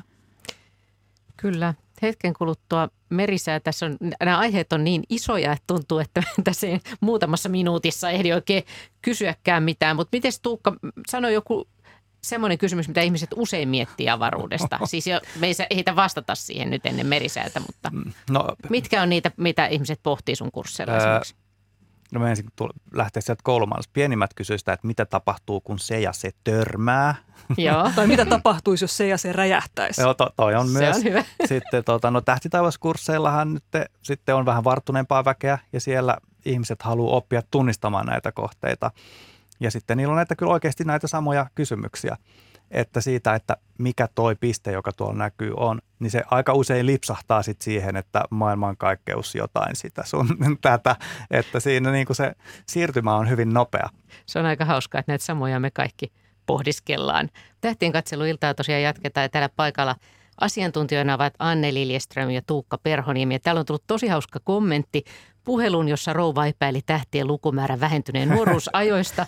Hän, hän kommentoi näin, että mieheni kävi kaihileikkauksessa ja tuli sen jälkeen tohkeissaan illalla mökillä ulkoa sisälle. Piti mennä katsomaan, kun kuulemma koskaan ei ole ollut niin paljon tähtiä taivaalla. Kannatti käydä leikkauksessa, ilta oli yksi elämän tähtihetkiä. Näin kirjoittaa Merja Tiivola. Oh, aika ihana. Aika hieno, kyllä. Mahtavaa. Mäkin haluan kaihileikkaukseen välittömästi Sitten täällä on myös hyviä kysymyksiä tullut. Tapio Pulkkila kysyy, että miksi aurinkokuntamme galaksit, äh, aurinkokuntamme ja galaksit ja Saturnuksen renkaat ovat lättyjä? Lättyjä? Voi! Siis, äh, oh, ihana kysymys. Tota, äh, se johtuu pyörimisliikkeestä näin niin kuin lähtökohtaisesti. Että tota, ää, aurinkokunta on syntynyt sillä lailla, että, että meillä on ollut tämmöinen tähtien välisen pilven, kaasu- ja pöly, pölypilven tämmöinen lonka, joka on lähtenyt luhistumaan. Sitten sinne keskelle on alkanut syntyä meidän aurinko. Ja se sinne putoava kaasu ja pöly on asettunut tällaiseen kiekkomaiseen tasoon luontaisesti. Se on sille niin kuin paras paikka olla. Ja siellä on sitten syntynyt ne planeetat, minkä takia planeetat edelleen aurinkokunnassa kiertää tasossa. Ja sama juttu on eksoplaneettasysteemeissä. Sama syy on sitten tämä, että galaksit, tietysti ei kaikki galaksit ole siis, koska on myöskin elliptisiä galakseja, jotka on sitten saa pallukoita tai puikuloita, että niissä on vähän eri meininki tällaisessa spiraaligalaksissa niin kuin linnunrata, niin tähdet liikkuvat tällaisessa samassa tasossa, mutta sitten ellipsigalaksit usein syntyykin sillä lailla, että galakseja törmää toisiinsa hassuissa kulmissa, jonne sinne, sinne syntyy sellaisia tähtipopulaatioita, jotka kiertää sitä galaksin keskustaa niin kuin eri suunnissa ja sitten niistä tulee sellaisia pörheitä. Joku oli vielä. Galaksit. Saturnuksen renkaat. Saturnuksen renkaat. No siinä on myös ihan tämä tota noin, niin sama juttu, että sinne Saturnuksen vyötärölle ne renkaat on sitten tota, muodostuneet. Ja se, että minkä takia ne on muodostunut sinne on sitten vielä asia erikseen. Saattaa olla jonkun muinaisen kuun jäiset kuoret, jotka siellä... O, Onko tässä semmoinen aikaelementti myös mukana, että jos ajattelee vaikka niitä eri muotoisia, muita kuin littanan muotoisia galakseja, niin kun laitetaan tarpeeksi aikaa kulumaan, niin sieltäkin sitten se kyllä litistyy se järjestelmä, vai onko se, että ne lähtökohtaisesti niin kuin ne liikevoimat on jo eri suuntiin, niin siinä ei, ei siellä tällaista. ei oikein tapahdu äh, sellaista, kun galaksitkin, vaikka ne on tällaisia elliptisiä, niin ne on enimmäkseen tyhjiä siis mm. sillä lailla, että nyt tästä en, en ole galaksien tuntia niin syvällisesti, ja tämä on, menee dynamiikkaan, joka on aina kauheaa ja vaikeaa, mutta, tota, mut, mut, että, e, en, en, en, ole, en ole koskaan kuullut tällaista, että, että elliptiset galaksit jotenkin lättänöityisivät Joo. vanhemmiten. Kyllä Joo. mun mielestä pysyy sellaisina pötkylöinä. No niin, vanhemmiten ei aina lättänöidy. Ei, pötkylöityy. Mutta jännittävää, että ne todella niin kuin, ne ei vain, niitä ei vain piirretä, vaan ne on niin kuin semmoisia lättänöitä. Kyllä, niin. joo, kyllä. Joo, meillä on minuutti aikaa vielä, kun kello tulee 19. Silloin on uutisten ja urheiluradion vuoro, mutta sitten me taas viisi yli aloitetaan toinen puoliaika ja puhutaan vielä tähdistä 55 tähdistä minuuttia. lisää. Anne Liljestämä, jossain kerroit kauhean hienosti siitä jossain haastattelussa myöskin, että sulla, ja sulla itselle kävi vähän tälleen myöskin, että sä yhtäkkiä huomasit, että, että tämä tähtitaivas, että vau, että tämmöinen olemassa. Joo, joo, siis se on vähän nologi tietysti tässä vaiheessa niin kuin tälleen tunnustella, mutta kyllä siinä vaiheessa, kun, kun tästä tuli puhetta tästä, niin mä itsekin heti ajattelin, että minulle kävi samalla tavalla, että mä vaan jotenkin en tullut silleen ymmärtäneeksi.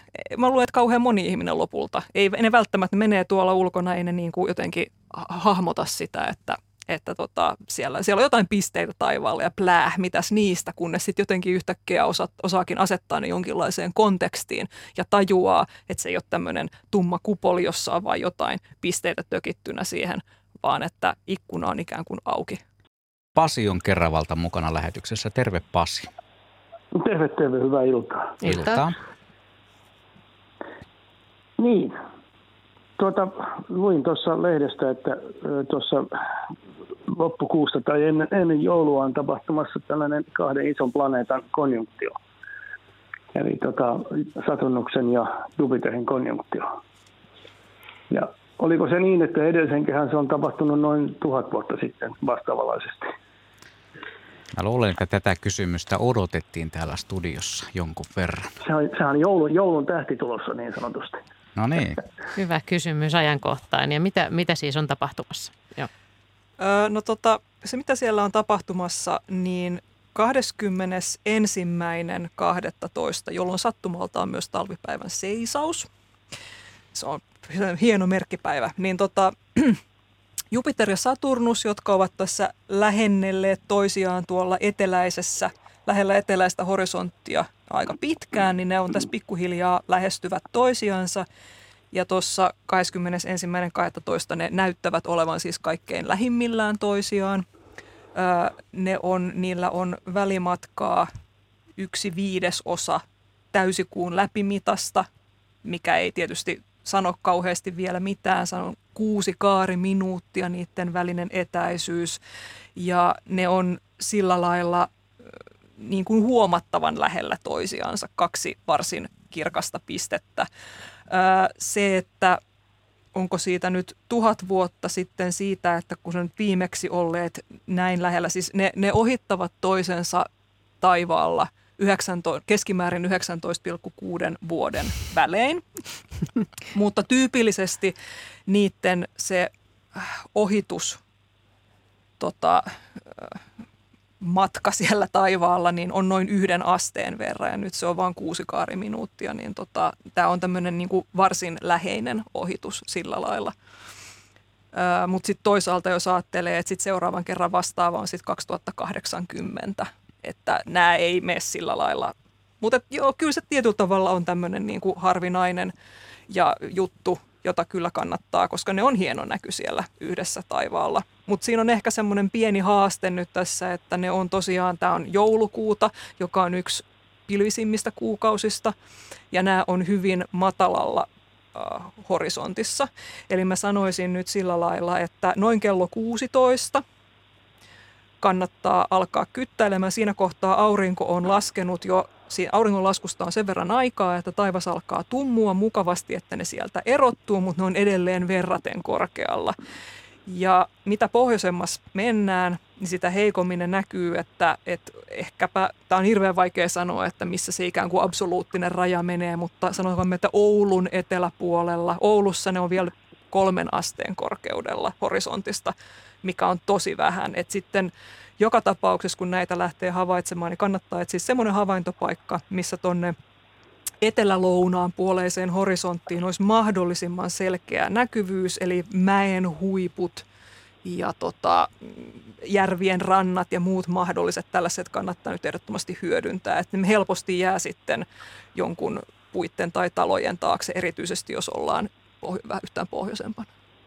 Haluatko Tuukka lisätä tähän? En mä mietin tuossa tota Oulun kolmen asteen korkeutta, eli kuinka korkealla tai matalalla se nyt on, jos on kolmen asteen korkeudella, niin mä oon kalibroinut mun vaaksan sillä lailla, että kun mä laitan käteni suoraksi, pääni eteen ja avaan vaaksan, eli peukalon ja etusormen välin niin suureksi kuin mä pystyn, ja mä oon kalibroinut tämän siis Ursan tähdet vuosikirjan avulla, niin mulla on 17 astetta nyt peukalon päästä etusormen päähän, niin se kolme astetta tästä on vaan pieni osa toi peukalo tuolla, jos sitäkään kokonaan. Eli se on kyllä tosi matalalla siellä. Joo, että se on siis Taivaalla. haastavaa. Että jos ollaan täällä etelärannikolla, niin se ei ole ollenkaan silleen niin kuin mahdottoman hankalaa.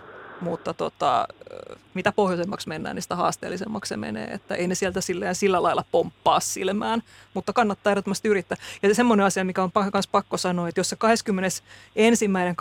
21.12. nyt sattuisi olemaan esimerkiksi pilvistä, niin ne on lähes yhtä lähellä toisiansa myös edellisenä iltana ja seuraavana iltana. Että se ei ole mikään semmoinen yhtäkkiä rysähtää siellä yhteen taivaalla, vaan se on tämmöistä niin kuin hyvin tälleen Jupiter ja Saturnus ne on hidasliikkeisiä planeettoja on siellä totta. taivaalla, että Jupiterilla yksi kierros maapallon ympäri on suunnilleen se 12 vuotta ja Saturnuksen suunnilleen 29 maan vuotta, että, että siellä ne taapertaa pikkuhiljaa koko ajan. Niin tämä on, tuli mieleen just, Anne, kun sä oot Ursan tiedottaja, että, että eikö se ole usein vähän tälleen, että kun tiedotetaan jotakin, niin sitten ihmiset just sillä hetkellä niin kuin saattaa mennä sitten katsomaan, eikä välttämättä niin kuin hahmota sitä, että, että ei se nyt ihan just välttämättä just se yö ole ainoa.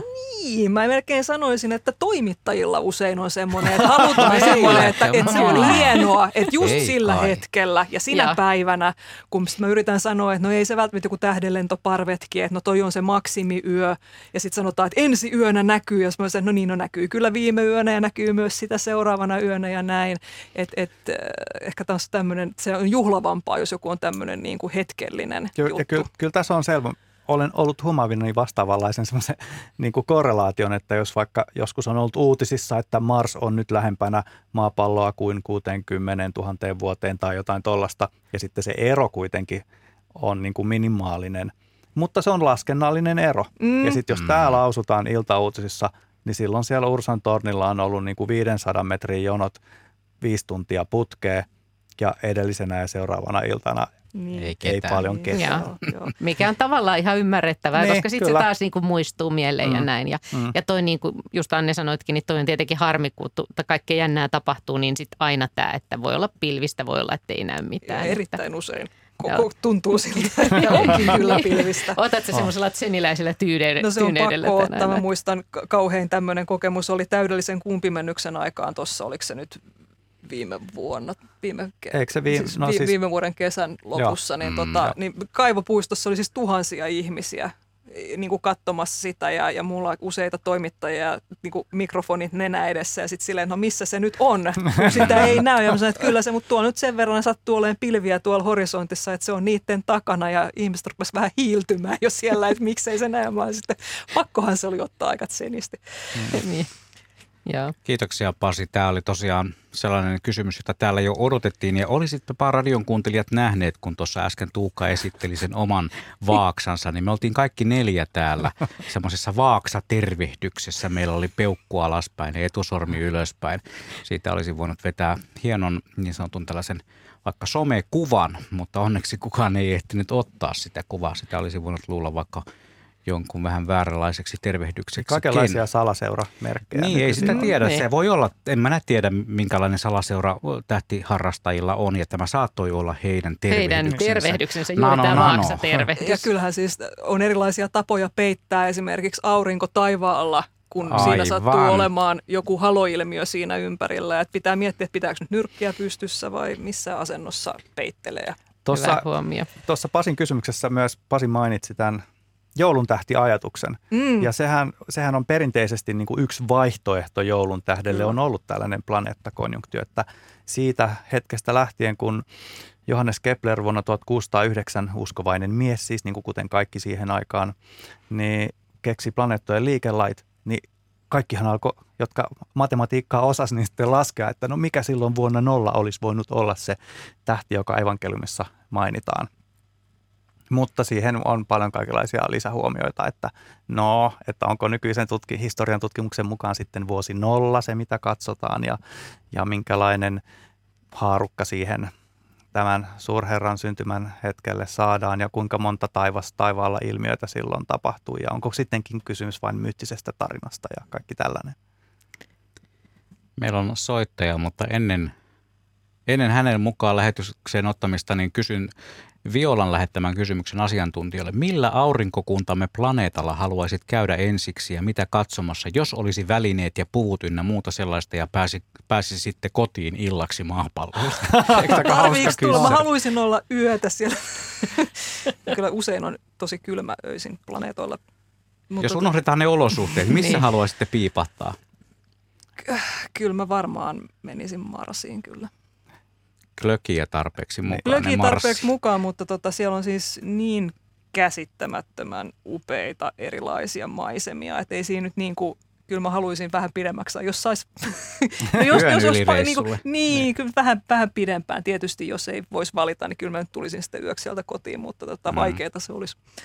Kyllä se Mars helposti valikoituu mullakin vastaukseksi, koska no tässä nyt yritettiin loiventaa silleen, että jos ei välitetä niistä olosuhteista. Mutta. Merkuriuksessa ja Venuksessa, niin eihän siellä, siellä ole ihan liian kuuma. Ei, niin kuin en mä kestäisi Niin, sitä. to, to, tässä on kyllä tietysti sekin, että, että kyllä nyt sitten tietyt toisaalta, Mm, no tois, niin. kelaappa siis sillä lailla, jos voisi käydä vaikka Titanissa, että miltä sieltä nyt oikeasti näyttää, Niin, koska me ei totta. oikeasti tiedetä kunnolla, tai Venuksen pinnalla, että mikä se niinku fiilis oikeasti on, kun siellä kattelee No ympäriinsä. jos niin kuin nämä planeettojen kuutkin otettaisiin mukaan, no, niin, niin, no, kyllä ku, mä kuinka, sitten lähtisin... kuinka sileä se Euroopan niin, pinta kyllä nyt mä lähtisin on? sitten Nimenomaan. luistelemaan sinne Euroopalle. Lä- ot, menisin ottamaan vähän näytteitä Euroopalta. Ai, pitäisikö se olla tosi sileä vai? Enceladukselta.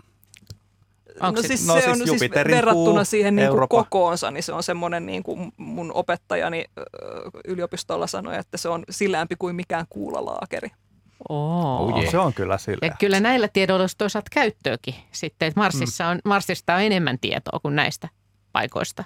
Niin, niin. Niin. sillä lailla, että voisin ottaa Mm. kunnolla tutkimusmatkailijan meininkiin sitten. Mm. Että, Mutta hieno Totta. kysymys. Erittäin hieno. Ja varmaan semmoinen, mitä kuitenkin monet tähtitieteilijätkin miettivät, että minkälaista siellä voi olla. siis kyllä mä sanoisin, että mulle tähtitieteessä yksi semmoinen niin kuin iso viehätys on nimenomaan semmoinen ajatus että edes tämmöisestä henkisestä tutkimusmatkailusta, että mulle ne paikat on, ne on paikkoja, minne voisi oikeasti mennä ja mä haluaisin mennä sinne, mutta kun en nyt voi, niin teen sitten parhaani sillä lailla niin kuin Ja suomalaista voi myös hakea Euroopan avaruusjärjestön astronauteiksi.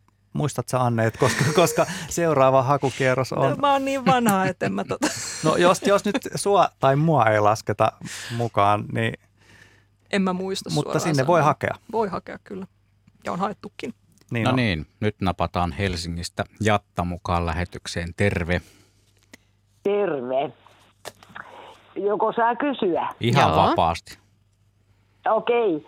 Joo, no kun tuolla taivaalla nyt lentelee näitä erilaisia tavaroita, asteroideja ja mitä kaikkea ne on, niin tässä vuosi pari kolme sitten oli semmoinen, Hesari kirjoitti siitä jo etukäteen, kohta semmoinen puikula, semmoinen pullean porkkanan näköinen hipaisten menee meidän ohitsemme, siis meidän aurinkokuntamme ohitse. Ja taiteilija piirsi sitten taiteilijan näkemyksenkin siitä Hesariin.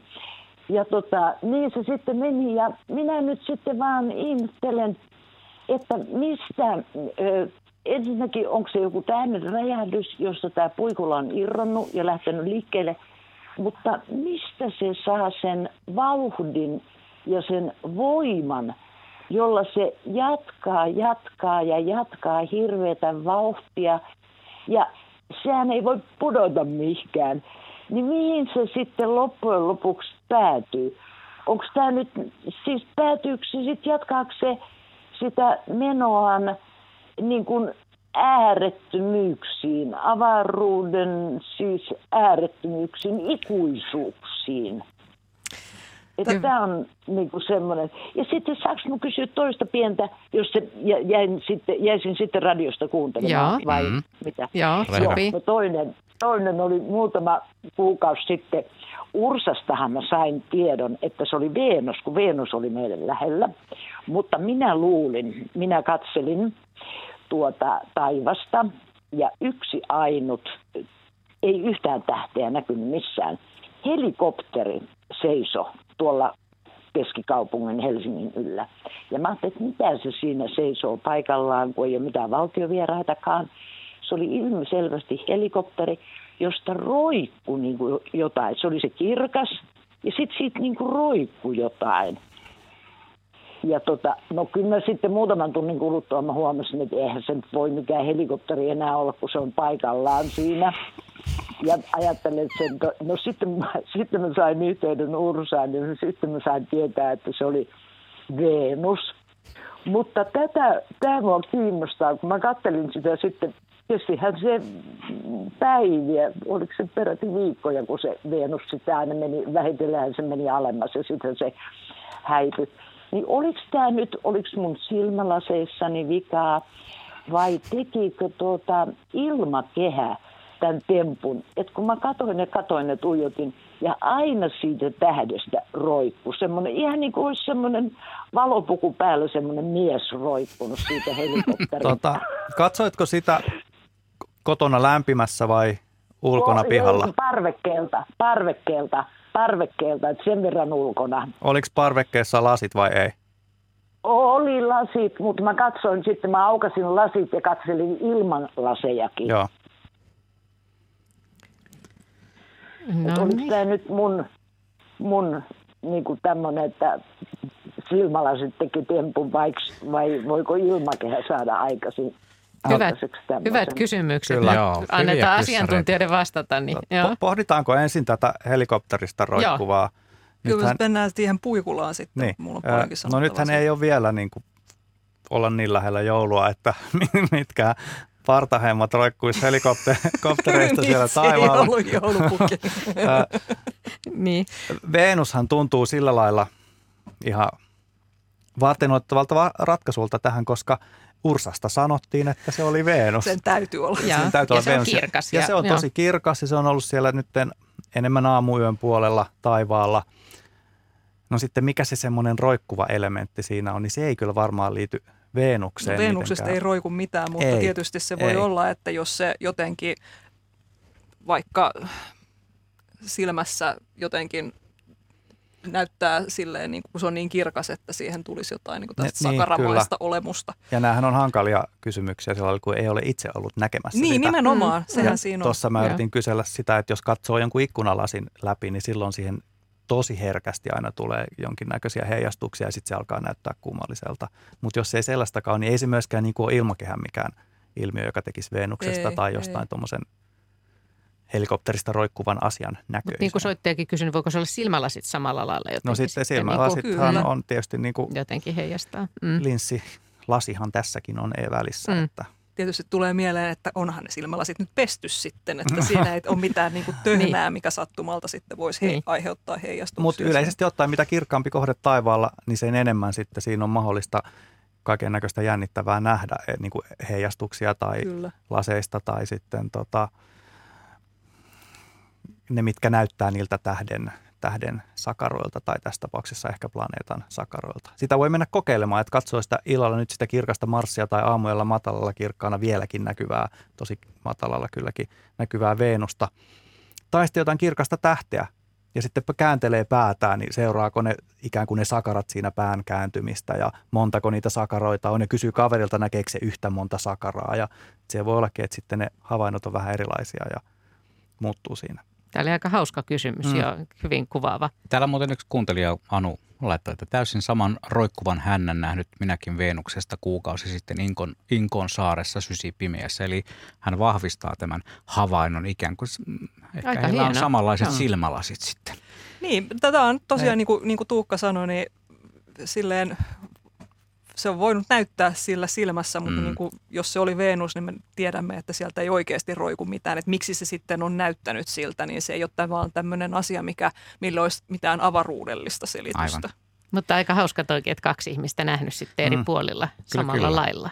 Joo. Mutta sitten siihen Toinen puikulaan. kysymys. Puikulaan, joo. Mä, no tämä varmastikin oli äh, Oumuamua, tota tämmöinen äh, tähtien välisestä avaruudesta aurinkokuntaa vierailulle tullut tämmöinen kappale, joka oli ehkä siis nimenomaan tämmöinen niin kuin asteroidimainen jonkinlainen, todennäköisesti tämmöinen kivinen, mutta vaan aika erikoisen muotoinen, tai sanotaan, että harvinaisen muotoinen, joka tuli jostain tuolta suunnasta ja tota noin, niin sitten se tuli tänne, koki auringon gravitaation ja sen takia käänsi suuntaansa ja jatkoi matkaansa sitten taas ihan jonnekin muualle.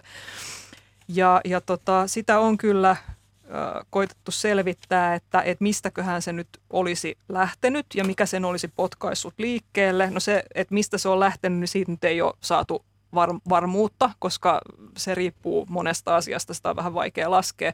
Se, että miksi se on sinkoutunut liikkeelle, niin ihan jo meidän aurinkokunnan varhaisissa vaiheissa on voitu päätellä, että tota, täällä on tapahtunut, kun täällä on ollut paljon enemmän joskus muinoin tätä roinaa ja ryönää ympäriinsä, niin on tapahtunut tällaisia lähiohituksia.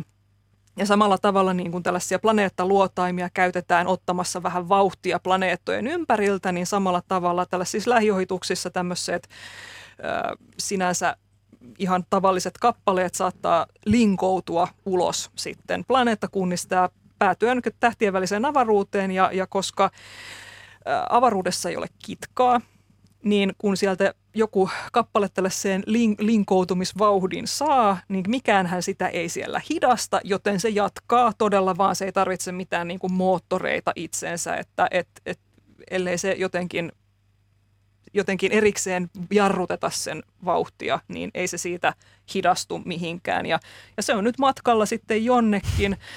Ja, ja mihin se nyt sitten joskus lopulta päätyy, jos se törmää jonnekin, niin sitten se tietysti matka tyssää siihen, mutta jos sitä nyt mikään ei jarruta, niin sinnehän se jatkaa. Ehkä se tulevaisuudessakin ohittaa jotain tähtiä, taas sen suunta vähän muuttuu, että sinne se seikkailee jonnekin kaukaisuuteen, iäisyyteen. Näin. Häm, hämmästyttävää. Mm. Olisiko, olisiko sen tota, pinnalla mukava ollut matkustaa yhden vuorokauden verran vaikka maailmankaikkeudessa? Oamua, No yhdessä vuorokaudessa ei pääse kauhean kauas. Et se, vaikka sillä oli aikamoinen vauhti kyllä men- menossa. Niin se ei tota avaruusmittakaavassa ole mitään. se- Niin, no kyllähän siellä olisi hieno tähtitaivas tietysti. Aivan. Kamera mukaan, ja, kamera mukaan ja tarpeeksi klökiä, niin olisi saanut kyllä hienoja kuvia. Ai, että- Erittäin mielenkiintoinen, mielenkiintoinen asia tämäkin. Yksi kuuntelija laittoi muuten kommentin, vinkin näistä, näistä sovelluksista, joista me puhuttiin jo vähän aikaa sitten näistä älypuhelimiin asennettavista. Hän suosittelee muun muassa Planet Finderia ja Night Sky sovellusta. Äskenkin tuli kuulemma hälytys ISSn ylilennosta, eli näihin voi asettaa myös tällaisia hälytyksiä. Mikä se ISS ylilentokuvio sitten on? Onko se helppo nähdä taivaalla? Mennään ehkä tähdistä vähän toiseen ulottuvuuteen, mutta sekin Joo. on taivaallinen ilmiö. On, on siis kansainvälinen avaruusasema, Mm. joka siellä kiertää maapalloa suunnilleen 400 kilsan korkeudessa koko ajan. Ja sen voi kyllä täältä varsinkin eteläistä Suomesta niin kuin nähdä ihan hyvin paljon silmin, jos ne pilvet ei tule siihen eteen. Mm. Ja nyt muistelen, että just tällä hetkellä on semmoinen jakso meneillään, että joka ilta yhden tai kaksi kertaa se on tuolla iltataivaalla näkyvissä. Kellonajat pikkasen vaihtelee, että monelta se menee siellä. Silloin kun se on aina iltataivaalla näkyvissä täällä Suomessa, niin se aina jostain suunnilleen lännen suunnalta nousee horisontin yläpuolelle ja sitten siitä liikkuu pikkuhiljaa vähän perustähtiä kirkkaampi kohde siellä taivaalla ja jossain siellä suunnilleen etelän suunnassa katoaa näkyvistä maapallon varjoon. Ja tämä matka sieltä suunnilleen lännestä suunnilleen etelään kestää semmoisen 2-4 minuuttia. Ja kyllä sen helposti näkee, vaikka olisi kaupungin valojen keskellä, niin sen helposti sieltä erottaa. Ja siinähän on se hauska ajatus, että, että se ei mene ikinä Suomen yläpuolelta, vaan se tulee tuolta Atlantin suunnalta ja menee johonkin sinne Välimeren suunnille. Eli sitä kun kattelee sieltä, niin voi sitten ajatella, että no nyt se tuolla on menossa Italian yläpuolella ja tästä mm. mä näen sen. Ja, ja 91 vai 2 minuuttia kestää se yksi kierros maapallon ympäri. Ja jos sen nyt väärin muistan, niin tässä jos näinä iltoina, kun se siellä näkyy, niin ehkä näkyy ne molemmat, tai niin kuin kaksi peräkkäistä kierrosta Joo, kyllä. Tässä on nyt, kun katselen Helsingin horisontille, niin huomenna ja sitten neljäs päivä, viides, kuudes, seitsemäs. No, neljäs, viides päivä ei näy kahta ylilentoa, mutta sitten kuudes taas itsenäisyyspäivänä näkyy, että esimerkiksi nyt tässä huomenna korkeimmillaan ISS on kello 16.57 ja sitten seuraavan kerran kello 18.33 siellä etelän suunnalla. Mistä sä Anne katsoit noin? No mä menin tästä saman tien, kun ruvettiin puhua ISSstä, niin sinka, sinkosin tässä äh, tällaiselle äh, verkkosivustolle kuin heavens-above.com heavensabove.com ja sinne sitten laitoin sijainnikseni Helsingin. Tämä myöskin puhuu suomea halutessa tämä sivusto ja tota, tässä näkyy sitten seuraavat näkyvät ylitykset. Hyvä vinkki sitä vaan sitten, ketä kiinnostaa tuollainen taivaallinen ilmiö. Meillä on muuten seuraavaksi Ari puhelimessa Turusta, eikö niin? Kyllä. Terve. Kyllä, kyllä. Terve. Tuota sellaista juttua olisin, kun nämä tähtikuviot, nehän muodostuvat siitä, että nämä tähdet tavallaan ajatellaan niin projisoituu tähän taivaan kannelle, minkä me näemme nyt. Ne on tietenkin eri etä- etäisyyksillä toisistaan ja äh, niin syvyyssuunnassa, mutta jos me ajatellaan, että on niin projisoituna siitä, siitähän me nähdään se tähtikuvio. No entä sitten, jos me mennäänkin Marsiin ja katsotaan sieltä, että tähtikuviot toisenlaiset siellä? On, no siis, siis, siis absoluuttisesti vähän toisenlaiset. Minä täällä mutta, pyörittelen niin, niin. päätäni. mutta et, et ne on, siis Mars on niin lähellä maapalloa, että ei niin, se ei niin. niin. oikeasti siinä ei sillä lailla huomaa mitään eroa, mutta tietysti sillä samalla logiikalla, että mennään vielä vähän kauemmas ja vähän kauemmas ja näin lopulta niin. ne kyllä sitten alkaa näyttää erilaiselta. Tota, mä ajattelen niin. näin, tai yritän miettiä tätä päässäni näin, että, että kun ne lähimmät tähdetkin, lähinkin tähti on semmoisen reilun neljän valovuoden päässä meistä. Ja sitten Mars, kuinka monen valominuutin päässä se on meistä. Niin se ero niin kuin on siinä niin järjettömän minimaalinen, että mistä tahansa kohdasta meidän aurinkokunnassa katsos tähtitaivasta tai ympärilleen avaruuteen siis, niin kyllähän se nyt näyttäisi, väittäisin, jopa melkein täsmälleen samalta se tähtitaivas siellä. Vaikka mentäisiin niin. sinne Pluton luo, niin silloinkin oltaisiin vaan niin, kuin niin lähellä aurinkoa verrattuna muihin tähtiin, että ne tähtikuviot näyttäisi kyllä ihan samoilta. Kyllä, joo, mutta tässä on, niin kuin, tämä on just se, että mikä on se kokemus siitä, että miltä ne näyttää, mutta sitten niin kuin, se ajatus on kyllä oikea mm. sinänsä, mm. Että, että lähdetään vaan niin kuin liikkumaan kauemmas, niin lopulta ne näyttää kyllä erilaisilta. Niin, kyllä ilman ja, muuta tuolla tavalla. Kuinka, kau- kuinka kauan sitten sitten pitäisi mennä sinne niin kuin seuraavan tähden luo ja katsoa sieltä. Ja miten pitkään siinä menee aikaa ja onko sitten tähdet Ai, ehtinyt totta, liikkua kyllä, jo sitten. Liikkua, niin, niin, ja se muutenkin menisi jo ihan Näinhän kaikki vinksin vonksin, kaikki tähtikuvia. Jännittävä kysymys. Joo. Joo. Joo, selvä juttu. Joo, kiitos paljon kiitos. tästä vastauksesta. Niin se, niin se varmaan on, että nämä etäisyydet meidän aurinkokunnassa on niin pieniä verrattuna siihen, mitä ne on tuolla, niin. tuolla itse avaruudessa. Niin, tuota, niin se pieni muutos. Mutta peri, jos mittatarkkuus on oikein tarkka, niin tuota, sit periaatteessa se voisi kenties nähdä eroa. Kyllä, joo, joo. Hyvä, kiitoksia Ari. Kiitos. Se on jännittävä kysymys, joka hahmottaa näitä mittasuhteita. Miten tota, Anne ja Tuukka, onks, mitkä teille, niin kun, te rupeatte miettimään avaruutta, niin mitkä on teille semmoisia, niin missä alkaa tulla päänsärkyjä tai semmoisia hankalimpia kysymyksiä hahmottaa? Onko se tämä aika esimerkiksi? No, kyllä no sanon, mulla, mulla oikeasti se, että, niinku, että, että päästään niinku särkyyn asti. Niin, niin, niin, tulee kyllä niin kuin sit, kun mennään niin kuin kosmologian mittakaavoihin ja yrittää hahmottaa niin kuin vaikka asiaa nimeltä havaittava maailmankaikkeus versus äh, niin kuin, koko maailmankaikkeus ja, ja, ja, ja mi, niin kuin, miten valon äärellisestä nopeudesta johtuvat tällaiset niin kuin havaintoasiat ja miltä mikäkin näyttää ja näin, mutta että kyllä se ei ole siis ihan se, että aina kun mä vaikka rupean havainnollistamaan itselleni sitä, että miten valtavat mittasuhteet on ihan jo aurinkokunnassa. Että vaikka mä niin kuin tiedän sen, niin kyllä se aina hätkäyttää, koska se on niin arkijärjelle vierasta mutta ei se särkyä aiheuta, se aiheuttaa innostusta ja hihkuntaa. Tuossa tähtitiedettä kiireisille teoksessa amerikkalainen tähtitieteilijä, niin se, se, hän, siinä oli häneltä sitaatti, että maailmankaikkeudella ei ole minkäänlaista velvoitetta olla ymmärrettävä. Aika hyvä, joo. Selvästikään kyllä. ei ole. Kyllä. No miten Tuukka vielä? Ky- on, kyllähän ne on näitä samoja, samoja juttuja, nämä ärsyttävät, että, että kuinka iso se maailmankaikkeus oikein on ja, ja miten sitä nyt hahmottaisi, että miten se laajenee ja mihin se laajenee ja minkä muotoinen pitää olla, että voi avaruus vaan lisääntyä ja ei laajenekaan mihinkään. Ja, ja sitten mitä se ääretön muka tarkoittaa eri yhteyksissä.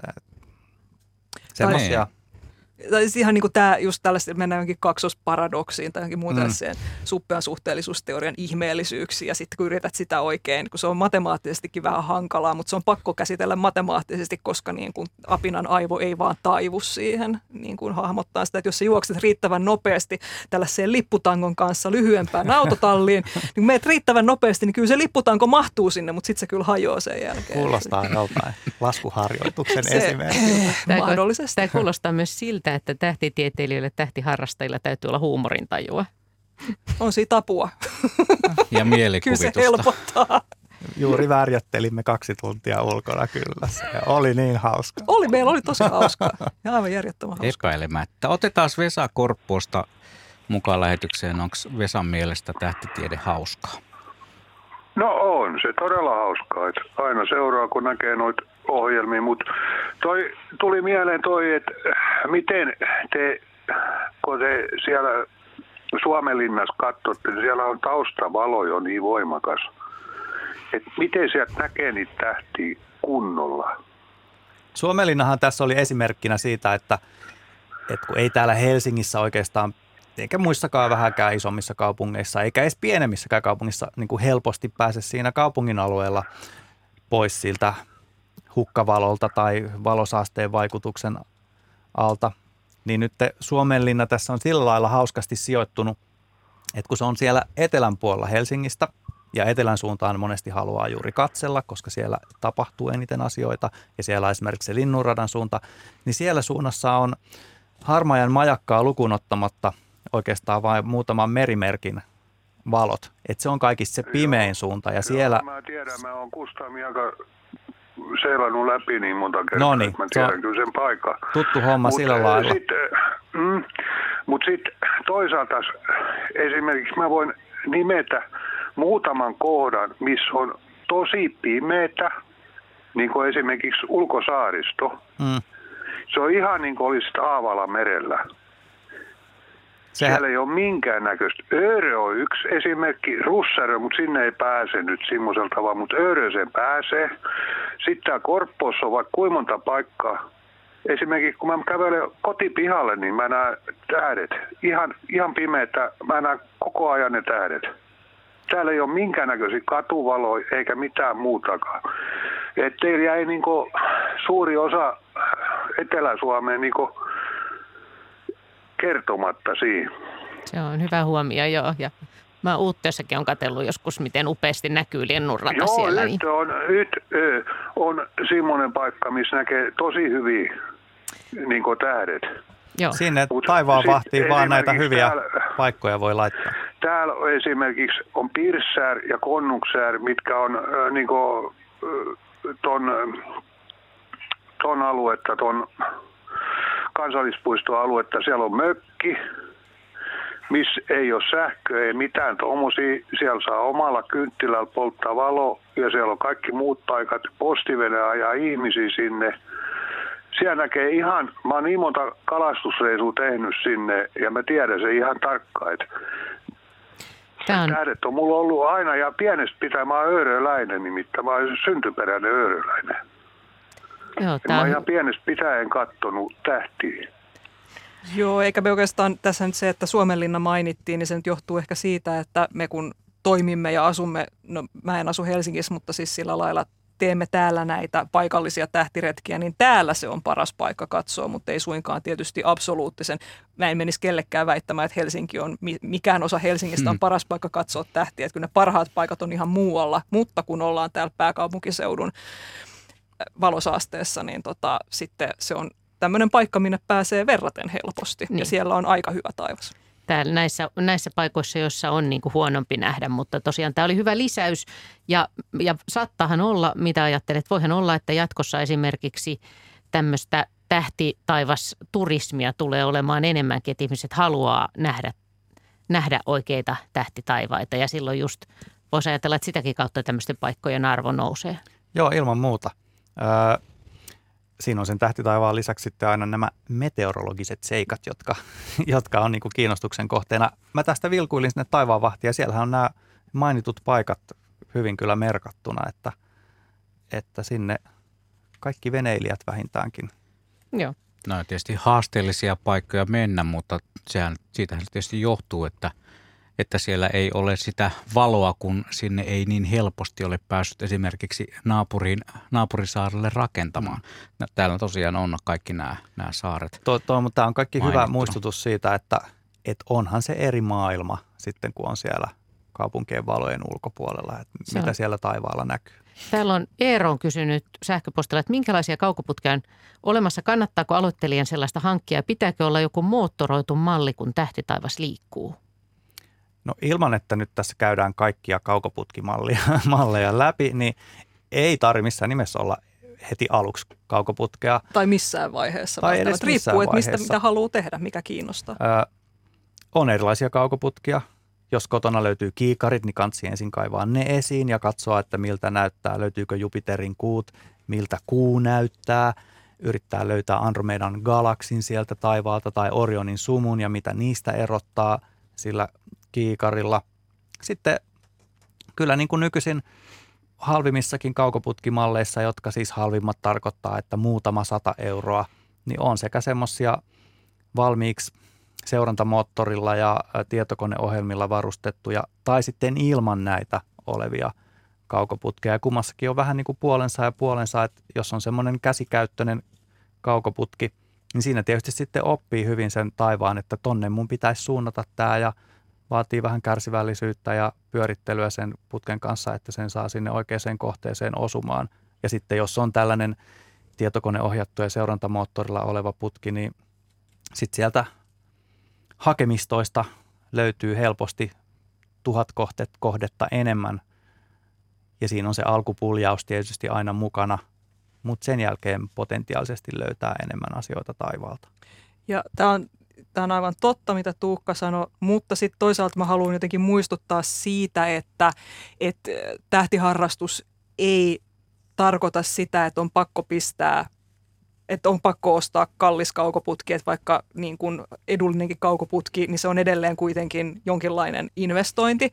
Että oikeasti kyllä tähän pääsee erittäin hyvin kiinni ihan vaan omilla silmillä ja mä jopa haastan sitä, että ei niitä tähtikuvioitakaan ole pakko opetella, vaan jotenkin se, että, että tämähän lopulta tämä on niin kuin luontokokemus eikä mitään nippelitietojen treenaamista ja opetellaan nyt planeetat ulkoa ja niiden kuut ulkoa ja, ja kaikkea tällaista, vaan että, että mennään ulos ja annetaan sen tähtitaivaan säväyttää, niin se, siitä se niin kuin lähtee ja sit siitä voi laajentaa, jos haluaa omien kiinnostusten kohteiden mukaan sitten minne vaan. Jos miettii sitä, että minkälaisia – tähtiharrastajia, vaikka Ursan jäseninä on ne henkilöt, ketä me nyt satutaan tuntemaan, niin onhan siellä kaikenlaisia ihmisiä, että toiset tykkää paljon silmiin katsella kaikenlaisia luontoilmiöitä ja tähtitaivas sen mukana, ja toiset sitten tykkää taas kaikista teknisistä laitteista ja kaukoputkista ja innostuu rakentelemaan sitä sun tätä. Ja tuossa Annen kanssahan me sattuneesta syystä ollaan mietitty, että no paljonko kaikenlaisia ilmiöitä taivaalla illalla ja päivällä ja yöllä voisi nähdä niin kuin tuosta noin vain paljon silmiä. Kyllä me nyt sinne niin kuin sadan hujakoille ollaan päästy. Kyllä, joo. Niin, tämä on vähän samanlainen laji kuin vaikka lintuharrastus, että voi lähteä katselemaan lintuja, kunhan tunnistaa isolinnun, pikkulinnun ja vesilinnun. Niin ja erikoislintu. Tähti, erikoislintu vielä, se piti mainittavan. Ja sitten kun menee tähtiä katsomaan ensimmäistä kertaa, niin kunhan sieltä vaikka sitten sen otavan kuvion löytää ja ehkä jonkun muunkin. Ja sen pohjan tähden. Päivätähti, yötähti ja erikoistähti. Erikoistähti, hyvä. Joo, jälleen kerran tuli todistettua, että tähtiharrastajat ovat huumoriporukkaa. Mutta kuinka huumorimies on Kaimani Huittisista? Juha, terve. No ilta. Ilta. Olenko yhteydessä? Olet. Joo. Joo, ja terveisiä sinne tähtiharrastajille. Olen nähnyt teitä aamu varsinkin jota erästä henkilöä ja ajattelin vaan semmoista, kun on katsonut noita kaiken maailman sarjoja, missä puhutaan tähdistä, niin jossain sanottiin, että Australiassa on mahtava tämä linnunrata. Se näkyy siellä erämaassa hienosti. Nyt alkoi tulemaan mieleen semmoinen, että kuinka paljon, kun mä olen purjehtinut, niin tuonne Mount Everestin huipulle, jos menee, niin kuinka paljon kirkkaampia tähdet ovat sitten, kun menemme merenpinnasta ylöspäin kilometri kaupalla. Et kirkastuuko ne tähdet niin, että kannattaisiko kiivetä, en kiipeä Mount Everestille, mutta onko ne paljon kirkkaampia siellä? No, niin. sillä lailla sitä ehkä ei voi ajatella, että et, et kun menee lähemmäs tähtiä, että sitten ne niinku, totta kai se nyt absoluuttisesti vähän niin kuin silleen, niinku, että no kyllä nyt niinku jotenkin hirvittävän tarkasti mittaamalla on, on kirkkaampia, mutta se mikä niinku vuorella sitten olisi, niin siellä varmaan on vähänlaisesti tota valosaastetta ja siellä on hyvä seeing, koska siellä on vähemmän sitä ilmakehää siinä häiritsemässä katsomista ja näin, että ehkä sillä lailla se on. Tämä olikin just se, että onko tämä ilmakehä meidän, niin että onko tässä meidän kahdeksassa ja puolessa kilometrissä mitään merkitystä siihen kirkkauteen, vai pitääkö lähteä sitten jo ilmakehän ulkopuolella, että ne tähdet ovat kirkkaampia? Aina kannattaa lähteä ilmakehän ulkopuolelle, jos voi, mutta tota... Ö... Oh, mikä se on Sky, mikä tämä on nyt se Hubble avaruusteleskooppi. Ei, kun tämä amerikkalainen, mikä kun vei nyt tavaraa sinne avaruuteen. Niin, kun SpaceXn kyydillä. Niin, jos rahat riittää, Joo. niin. Mm.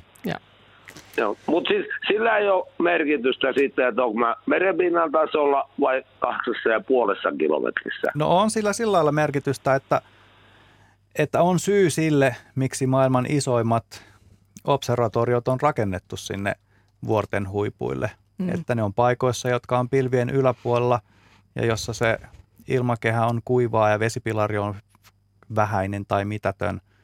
Ja, ja sitten sitä valosaastetta. Ja sitten sitä valosaastetta niin, tietysti niin, on, niin. on mm. vähemmän. Mutta onko sitten, olisiko juuri Mount Everest maailman paras paikka mm. tähti taivaan katseluun, minkä takia sinne ei ole rakennettu observatoriota. Ja sitten on myös muita tekijöitä, kuinka helppo sinne on päästä tai rakentaa jotain Mm. observatoriota. Mm. Niin sillä esimerkiksi teidän rinteillä, missä tuli helmikuussa käytyä, niin sinnehän pääsee suhteellisen helposti. Vuokra-autolla ajelee sieltä mm. Ihan easy biisi homma, mutta Mount Everestille 8848 metriin, niin ei pääse autolla.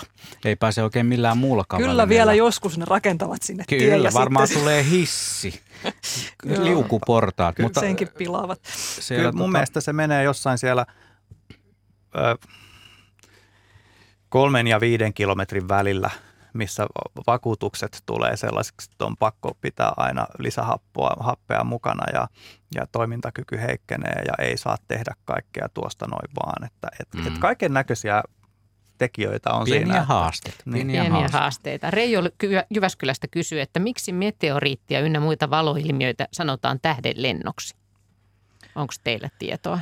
varmaan joku sen on keksinyt joskus. Kyllähän niin kuin meteori, joka on siis tämmöinen, meteori on se il, valoilmiö, joka syntyy siitä, että avaruudesta tulee ilmakehään joku tämmöinen kiven siru tai muu tämmöinen, joka sitten siinä ää, törmätessään tähän ilmakehään, niin aiheuttaa tämmöisen hehkuvan ilmiön. Niin sehän näyt, se näyttää putoavalta tähdeltä tai lentävältä tähdeltä. Tietysti oikeasti se ei ole lentävä tähti. Kaikki tähdet lentää ympäri, mm. ympäri galaksin äh, keskustaa ja joskus siitä poispäinkin, mutta tota, niin, että et miksi. Jotenkin. Eiköhän se ole ihan vaan se, että niin kuin, siltä se näyttää, niin, vaikka ei sillä ole mitään tekemistä. Mutta toisaalta asteroidi-sana niin sekin tulee siitä, että se on niin tähden kaltainen. Kyllä. Se on se, mitä se nimi tarkoittaa. Aster-tähti. No ne on siellä taivaalla, niin ne on jotain tähtimaailman juttuja. Mm. Vaikka ei niillä olisi sillä lailla tekemistä tähtien kanssa.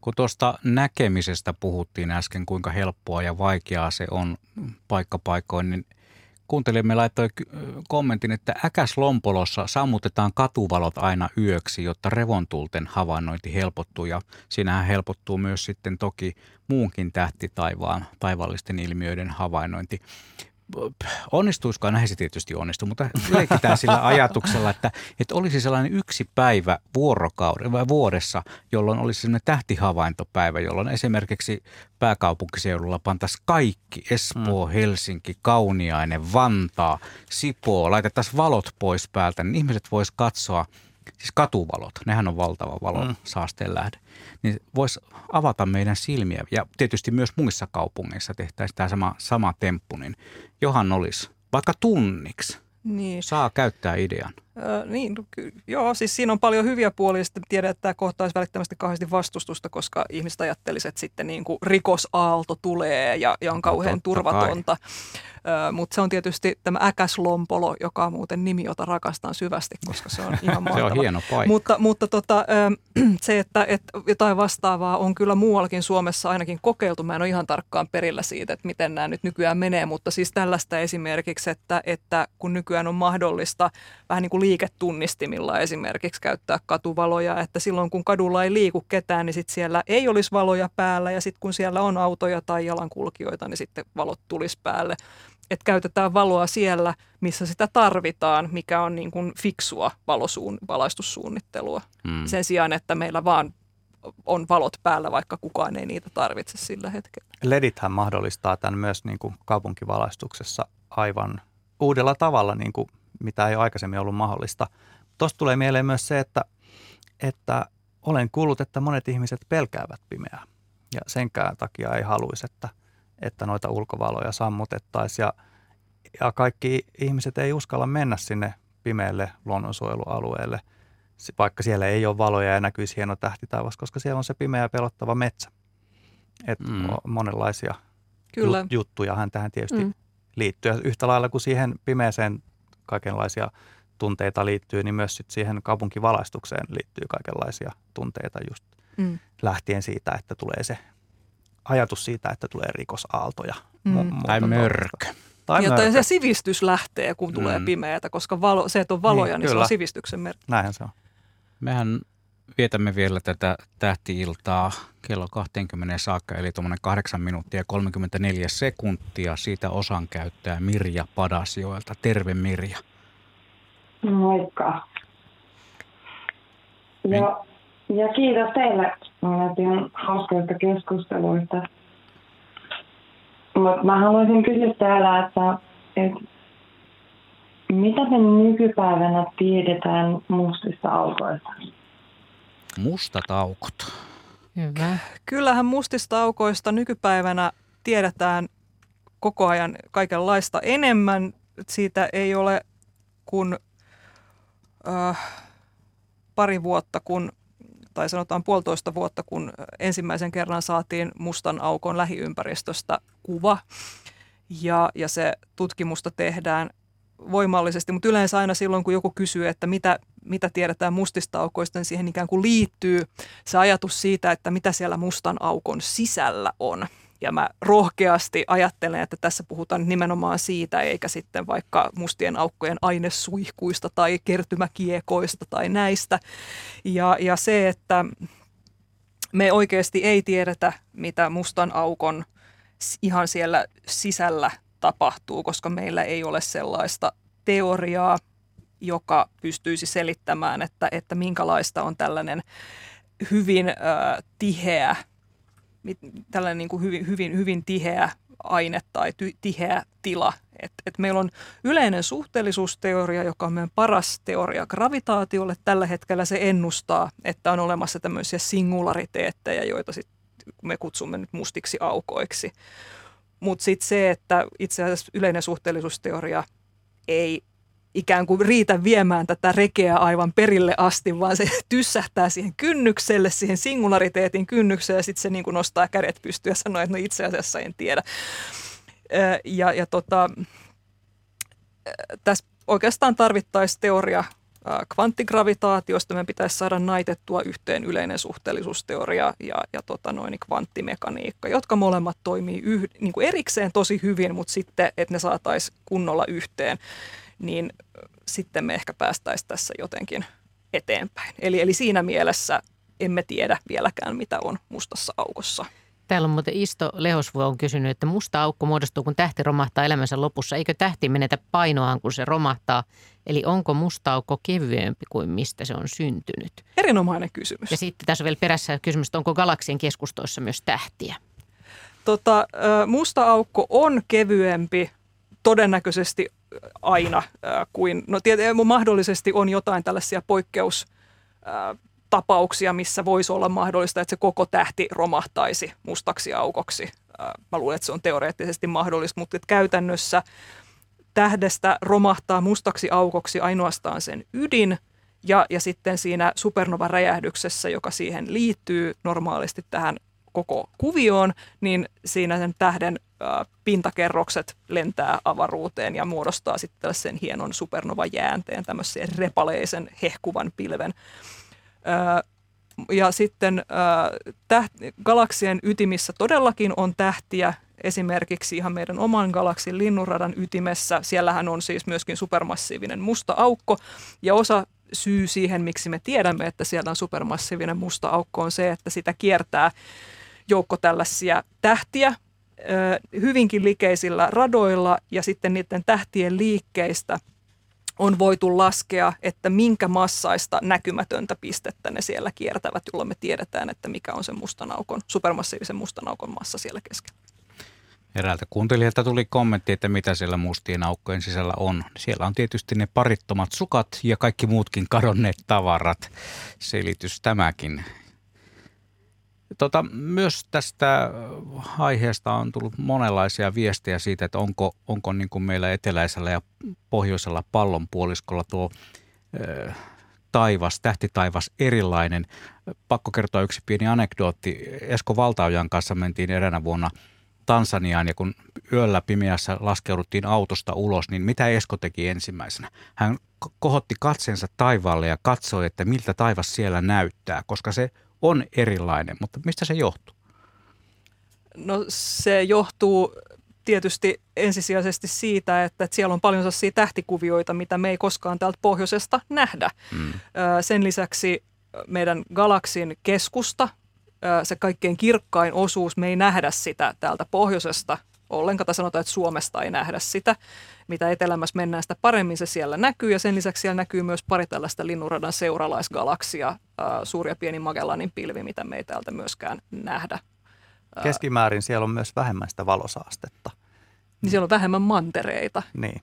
Mm. Ja, ja ylipäätään asutusta. Käykö tahtiharrastajat sitten katsomassa sitä toisenlaista vaihtoehtoa eteläisellä pallonpuoliskolla, siis olettaen, että asuu nyt pohjoisella pallonpuoliskolla? Jotkut käy, ei tietysti tällä hetkellä, mutta tota, kukaan ei kauheasti lentele minnekään, mutta tota, kyllä siis periaatteessa jotkut, jotkut ottaa sen osaksi harrastusta ja sitten tietysti myöskin käydä esimerkiksi katsomassa jotain täydellisiä auringonpimennyksiä, mitä ei ehkä täällä näy, mutta jossain, jossain muualla näkyy. Täällä oli vielä tähtitaivan ihmettelijä kysyi, että olen kuullut puhuttavan mysteeriobjektista, joka oli eilen lähinnä maata, niin mikä se sitten on? Hmm. Eilen lähinnä maata. Mysteeriobjektista, joka oli eilen lähinnä maata. Mitä osaatte kertoa tuosta?